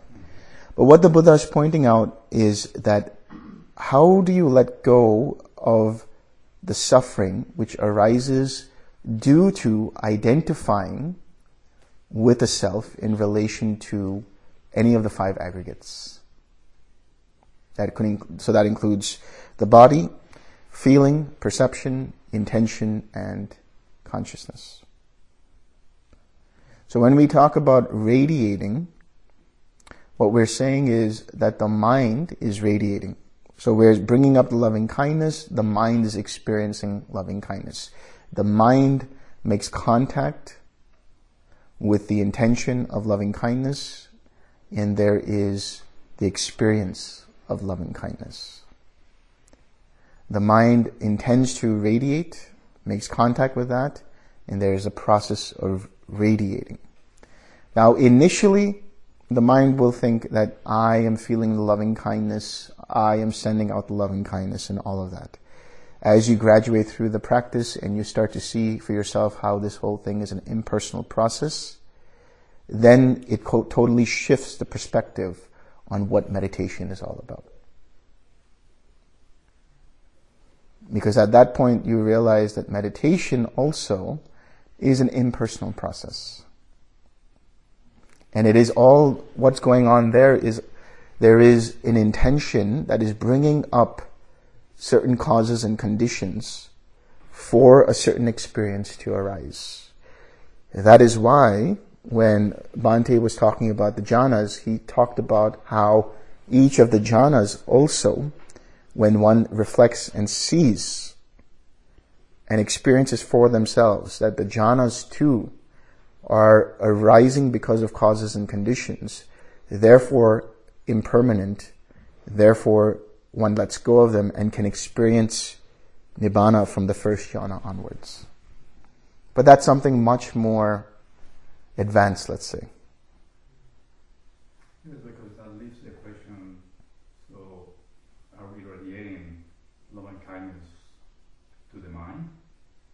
No.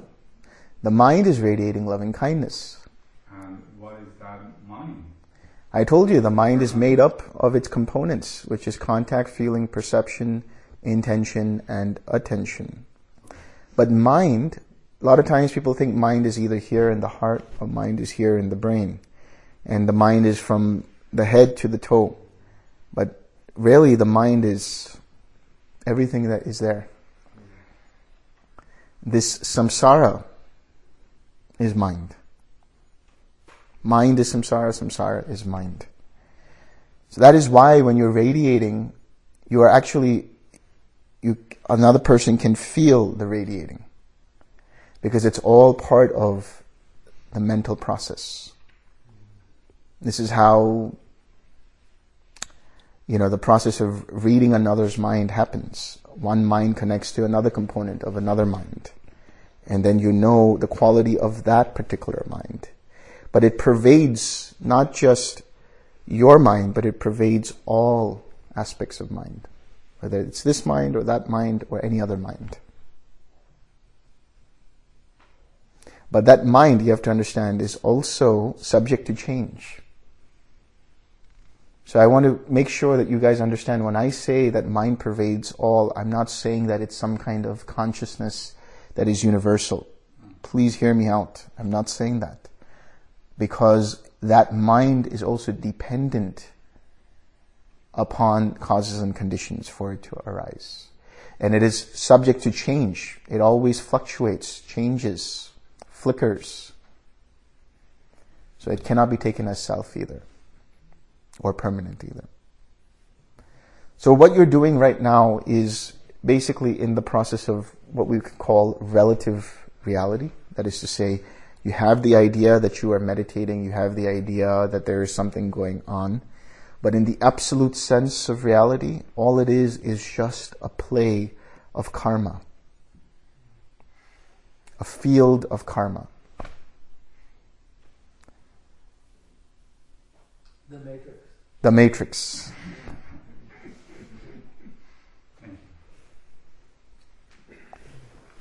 Yeah.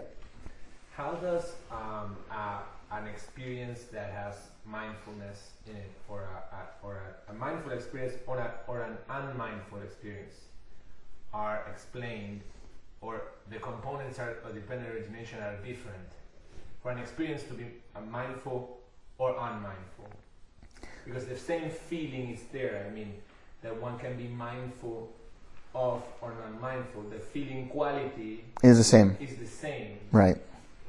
But when you're mindful of a feeling, that's the, that's the guard dog from craving and clinging to arise.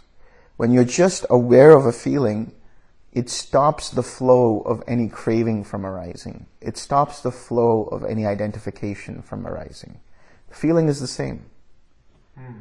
So you cannot say there's a mindful experience or unmindful experience. There's just an experience and the mind can either be mindful of it, just be aware of it and present right here as it is. Therefore, there's no craving and clinging and so on. Or the mind remains unmindful. Which is ayoniso manasikara, which is improper attention. That is the inability to pay attention to things as they actually are. So that's in, let's say, the namarupa, like the mind, the, the attention and the intention to be mindful. Yes. Yes. Therefore, that feeling is experienced in a mind with mindfulness. Right. Exactly. The experience is the same, but because the intention is to remain mindful, it won't. It won't cling to it. It won't uh, grasp to that feeling. It'll just be an experience. So the contact happens be- before the experience, but that intention to be mindful happens before the contact. So the intention in mind is a faculty. Mm. It's an instrument for the process of intention to flow. The same way attention, as I said, attention is the spotlight. It's the instrument for awareness to flow from. So that when these components of mind are purified through previous letting go and being mindful, that when the next contact arises and the feeling arises, that contact is already conditioned by a sixth sense base, which is conditioned by a pure mind. Hmm. So that the feeling will always be just feeling. There won't be any underlying tendencies underneath that feeling that gravitate towards craving. And the, the, that mind gets, uh, let's say, purified through reconditioning Yes. deformations. Yes. So doing the six R's, we're like uh, the, the putting the when you make the the sugar and you make it finer or whatever. Yeah. Deformations, so that then slowly, little by little, they are uh, They are reconditioned. making that mind more liable to be mindful, m- more wholesome. Right. Right. This is what this is what the Dhamma is. Behavioral reconditioning at a very deep level. Yeah. Where can I find more information on the mind is samsara? Mind is samsara. What you just said earlier. So what I mean by that is when we talk about the world that we experience, it happens through our mind. So whatever it is that you're experiencing is in the realm of samsara. It's in the bounds of samsara. So when I said mind is samsara, samsara is mind, that is me saying it. That is my statement. You're not going to find that in the suttas. But it's a way of understanding that mind is understood through how samsara is, samsara is experienced, and samsara is understood by how mind conditions it.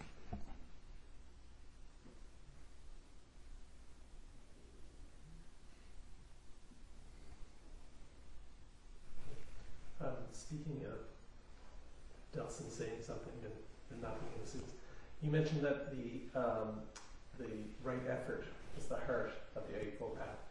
In the suttas today, is I'm going to be talking about that. That's Majjhima Nikaya 117.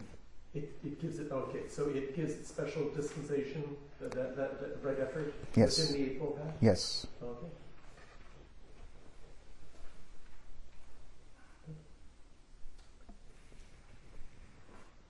So when we're walking outside at this time of year, it's a little chilly. If we were being very mindful, we wouldn't need to add a shirt or anything because we would just see it's a the fire element, one aspect of it or another, and just well is what it is. So when we're kind of bundling up, that's just us identifying with uh, the sensation. Yes, exactly. Exactly. And so if we're being truly mindful, no worries, we could go sleep outside tonight under the tree. You want to try it? I, I did the first night, even just in my cabin. I Yeah. used this. I made it till maybe, I don't know, 3, 4 o'clock, and I'm like, no, I need blankets. Yeah. Yeah. So the way to understand that is if you are mindful, you're not mindful in terms of changing the reality as it is. You're mindful of what is happening in terms of your mental responses to the reality. That's the difference. You're going to feel cold. I mean, that's just a natural part of it, right? How do you take that?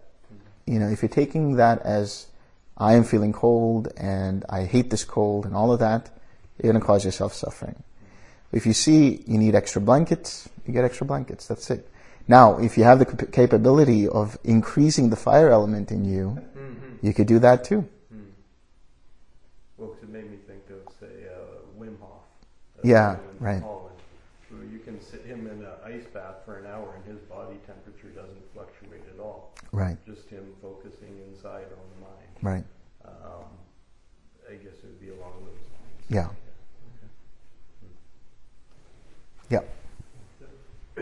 Practically speaking, like I, I do identify as being a certain kind of father to my, to my kids and a certain kind of husband to my wife at work and all those things. is it possible to sort of de-identify and not just like either become an ascetic or like, is, is that you know, you know what I'm saying? Yeah, yeah. Very difficult. Very difficult.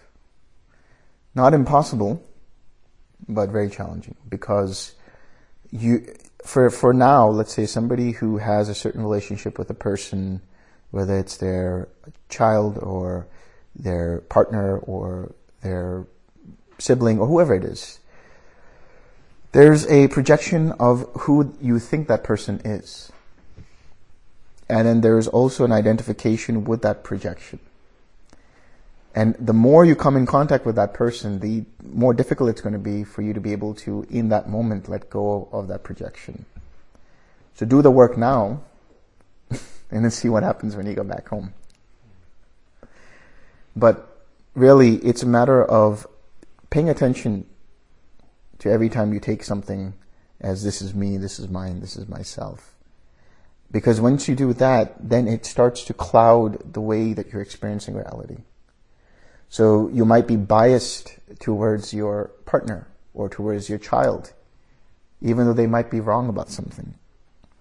But if you really are able to see things as they are and not project an idea that I have to defend this person just because they are my person, and then you'll be able to act according to the situation and not according to your biases. And that's very difficult to do. But it takes consistent practice of seeing things that way.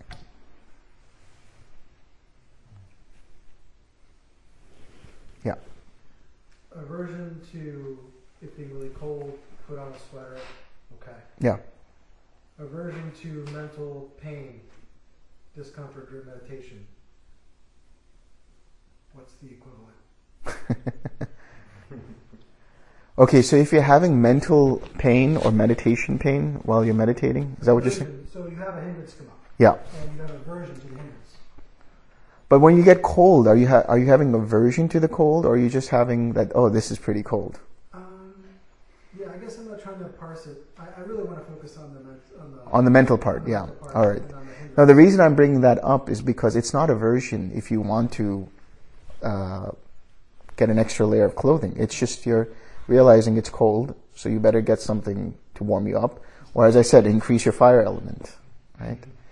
But uh, when it comes to mental pain or meditation pain, let's say, first of all, meditation pain arises because you're trying too hard. If you're pushing too much, you're going to find that the body locks up or the mind locks up and creates a pain. Sometimes people feel the pain here or they feel the pain here in the shoulders. But as soon as you like stop meditating, the pain goes away, which means that you were trying too hard in the meditation. If you notice that, one of the things you can do is back off a little bit. So if you notice there's aversion to pain, first you 6R the aversion.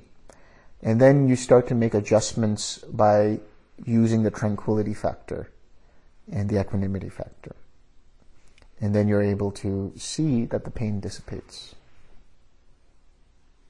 Is there a sense in which you might just be feeling aversion and there's actually no pain? Yeah, sure. Yeah, sure. You can still feel aversion, not to the pain, but to something else. To a thought about something somebody did to you five years ago. You know? So aversion can come in different flavors and forms. You can have aversion of having aversion. Yeah, you could hate the fact that you hate. You know? Called beating yourself up. Yeah, that's right. Happens If that happens, then you need forgiveness.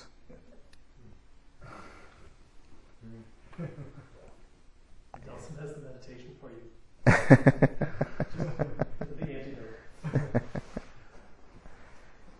But does that does that clear it?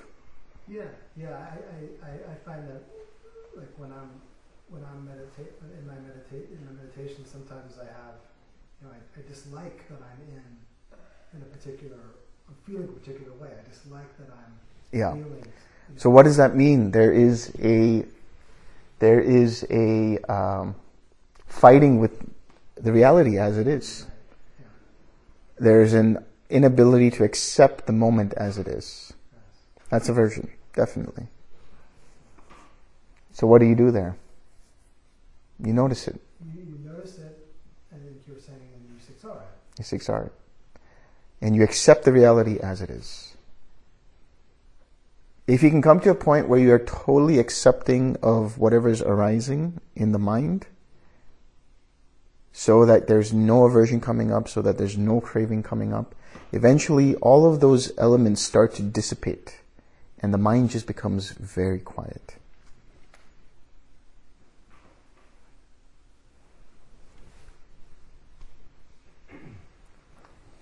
So you mentioned a couple of things. I just want to tie a couple of loose ends together.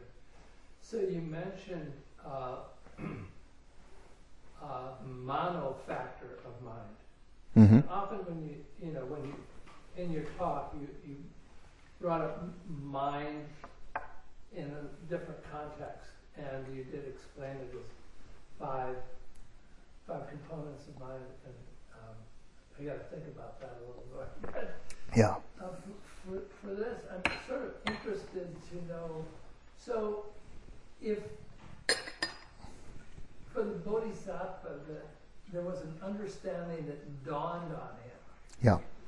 So, and it it produced an understanding and light and Yeah. some kind of harmonics in some way.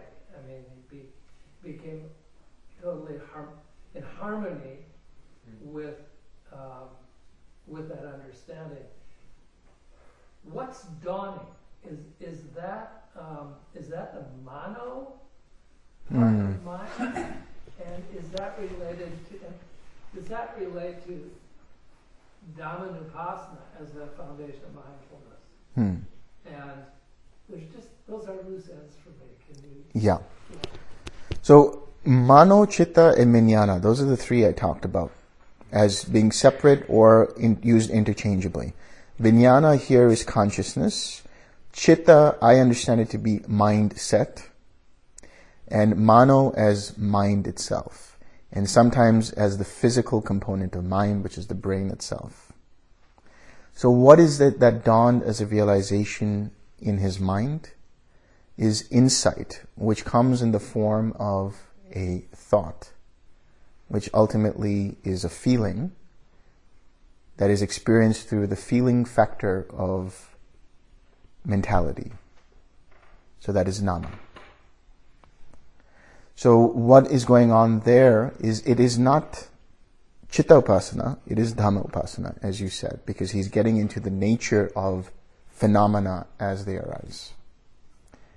So the insight that arose was due to intuition. So intuition is a component of mind, let's say, that arises due to the mind being very, well, ultimately purified. Intuition arises when the mind becomes absolutely quiet. So the womb of intuition is the quiet mind. And then from that, insight arises. And that insight is realized as a thought.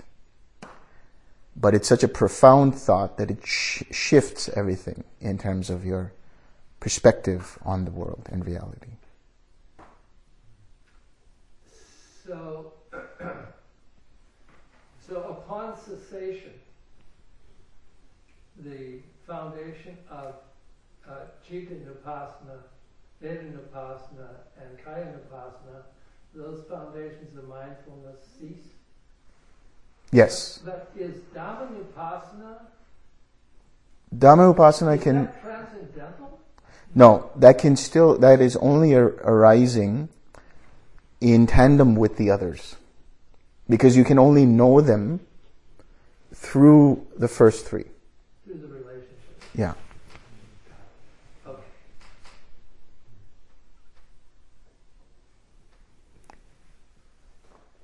Okay. And do all Buddhas have the same occurrence of seeing a sick person, an elderly person? Is this a rinse and repeat? So it would seem, yes. Yeah, So it would seem. one in India too. Yeah. Well, and so the question would come to my mind: Is it when we think of the human realm, is it seems limited to me to think that the human realm is only on this planet. Hmm. But is this the case as we're trying to understand it? Because taking people who lived hundreds of 1000s Mhm. of years, that kind of thing, I can conceive of that in another uh, galaxy, Hmm. another planet where maybe the physics and chemistry and everything are different. But when I think here, I'm like, is it the same planet happening again and again, over and over in India? It would seem so. It would seem so. It's the same, well, it may not be the same planet. Yeah. Okay, yeah, yeah. But when we say in India, though, Well, There could be multiple Indias. wow, yeah, okay, yeah, yeah. Could be a multiverse. Infinite Indias. Just a little story because you mentioned that. You know, it happens the same story over and over again. So you, you, we went to Bodh Gaya and we saw, you know, the Bodhi tree under which the the present Buddha, Gautama Buddha, meditated under, and so on. And it was so funny because uh, a friend of mi- a friend of mine and I we went to Sarnath, which is uh, deer park, Isipatana, where the Buddha gave his first two sermons. It's where he introduced the Dhamma to the first five disciples. And then also the Anattalakkhana Sutta, where he gave the understanding, uh, deeper understanding into the nature of reality and phenomena. And we went there, and our guide took us along, and he showed us this is where it happened here, this is where it happened there. And at the very end, it was so funny because it was like he was giving us a Dhamma talk, and he talked to us about dependent origination. And he was like, with the arising of this, there is the arising of that. With the arising of this, there's a rising of that. It was wonderful to see. All right. I think there are no more questions. Let's share some merit. Is there no? papers right down there to give. This one? Thank you. May suffering ones be suffering free, and the fear struck fearless be. May the grieving shed all grief, and may all beings find relief. May all beings share this merit that we have thus acquired for the acquisition of all kinds of happiness. May beings inhabiting space and earth, devas and nagas of mighty power, share this merit of ours. May they long protect the Buddha's dispensation. Sadhu, sadhu, sadhu.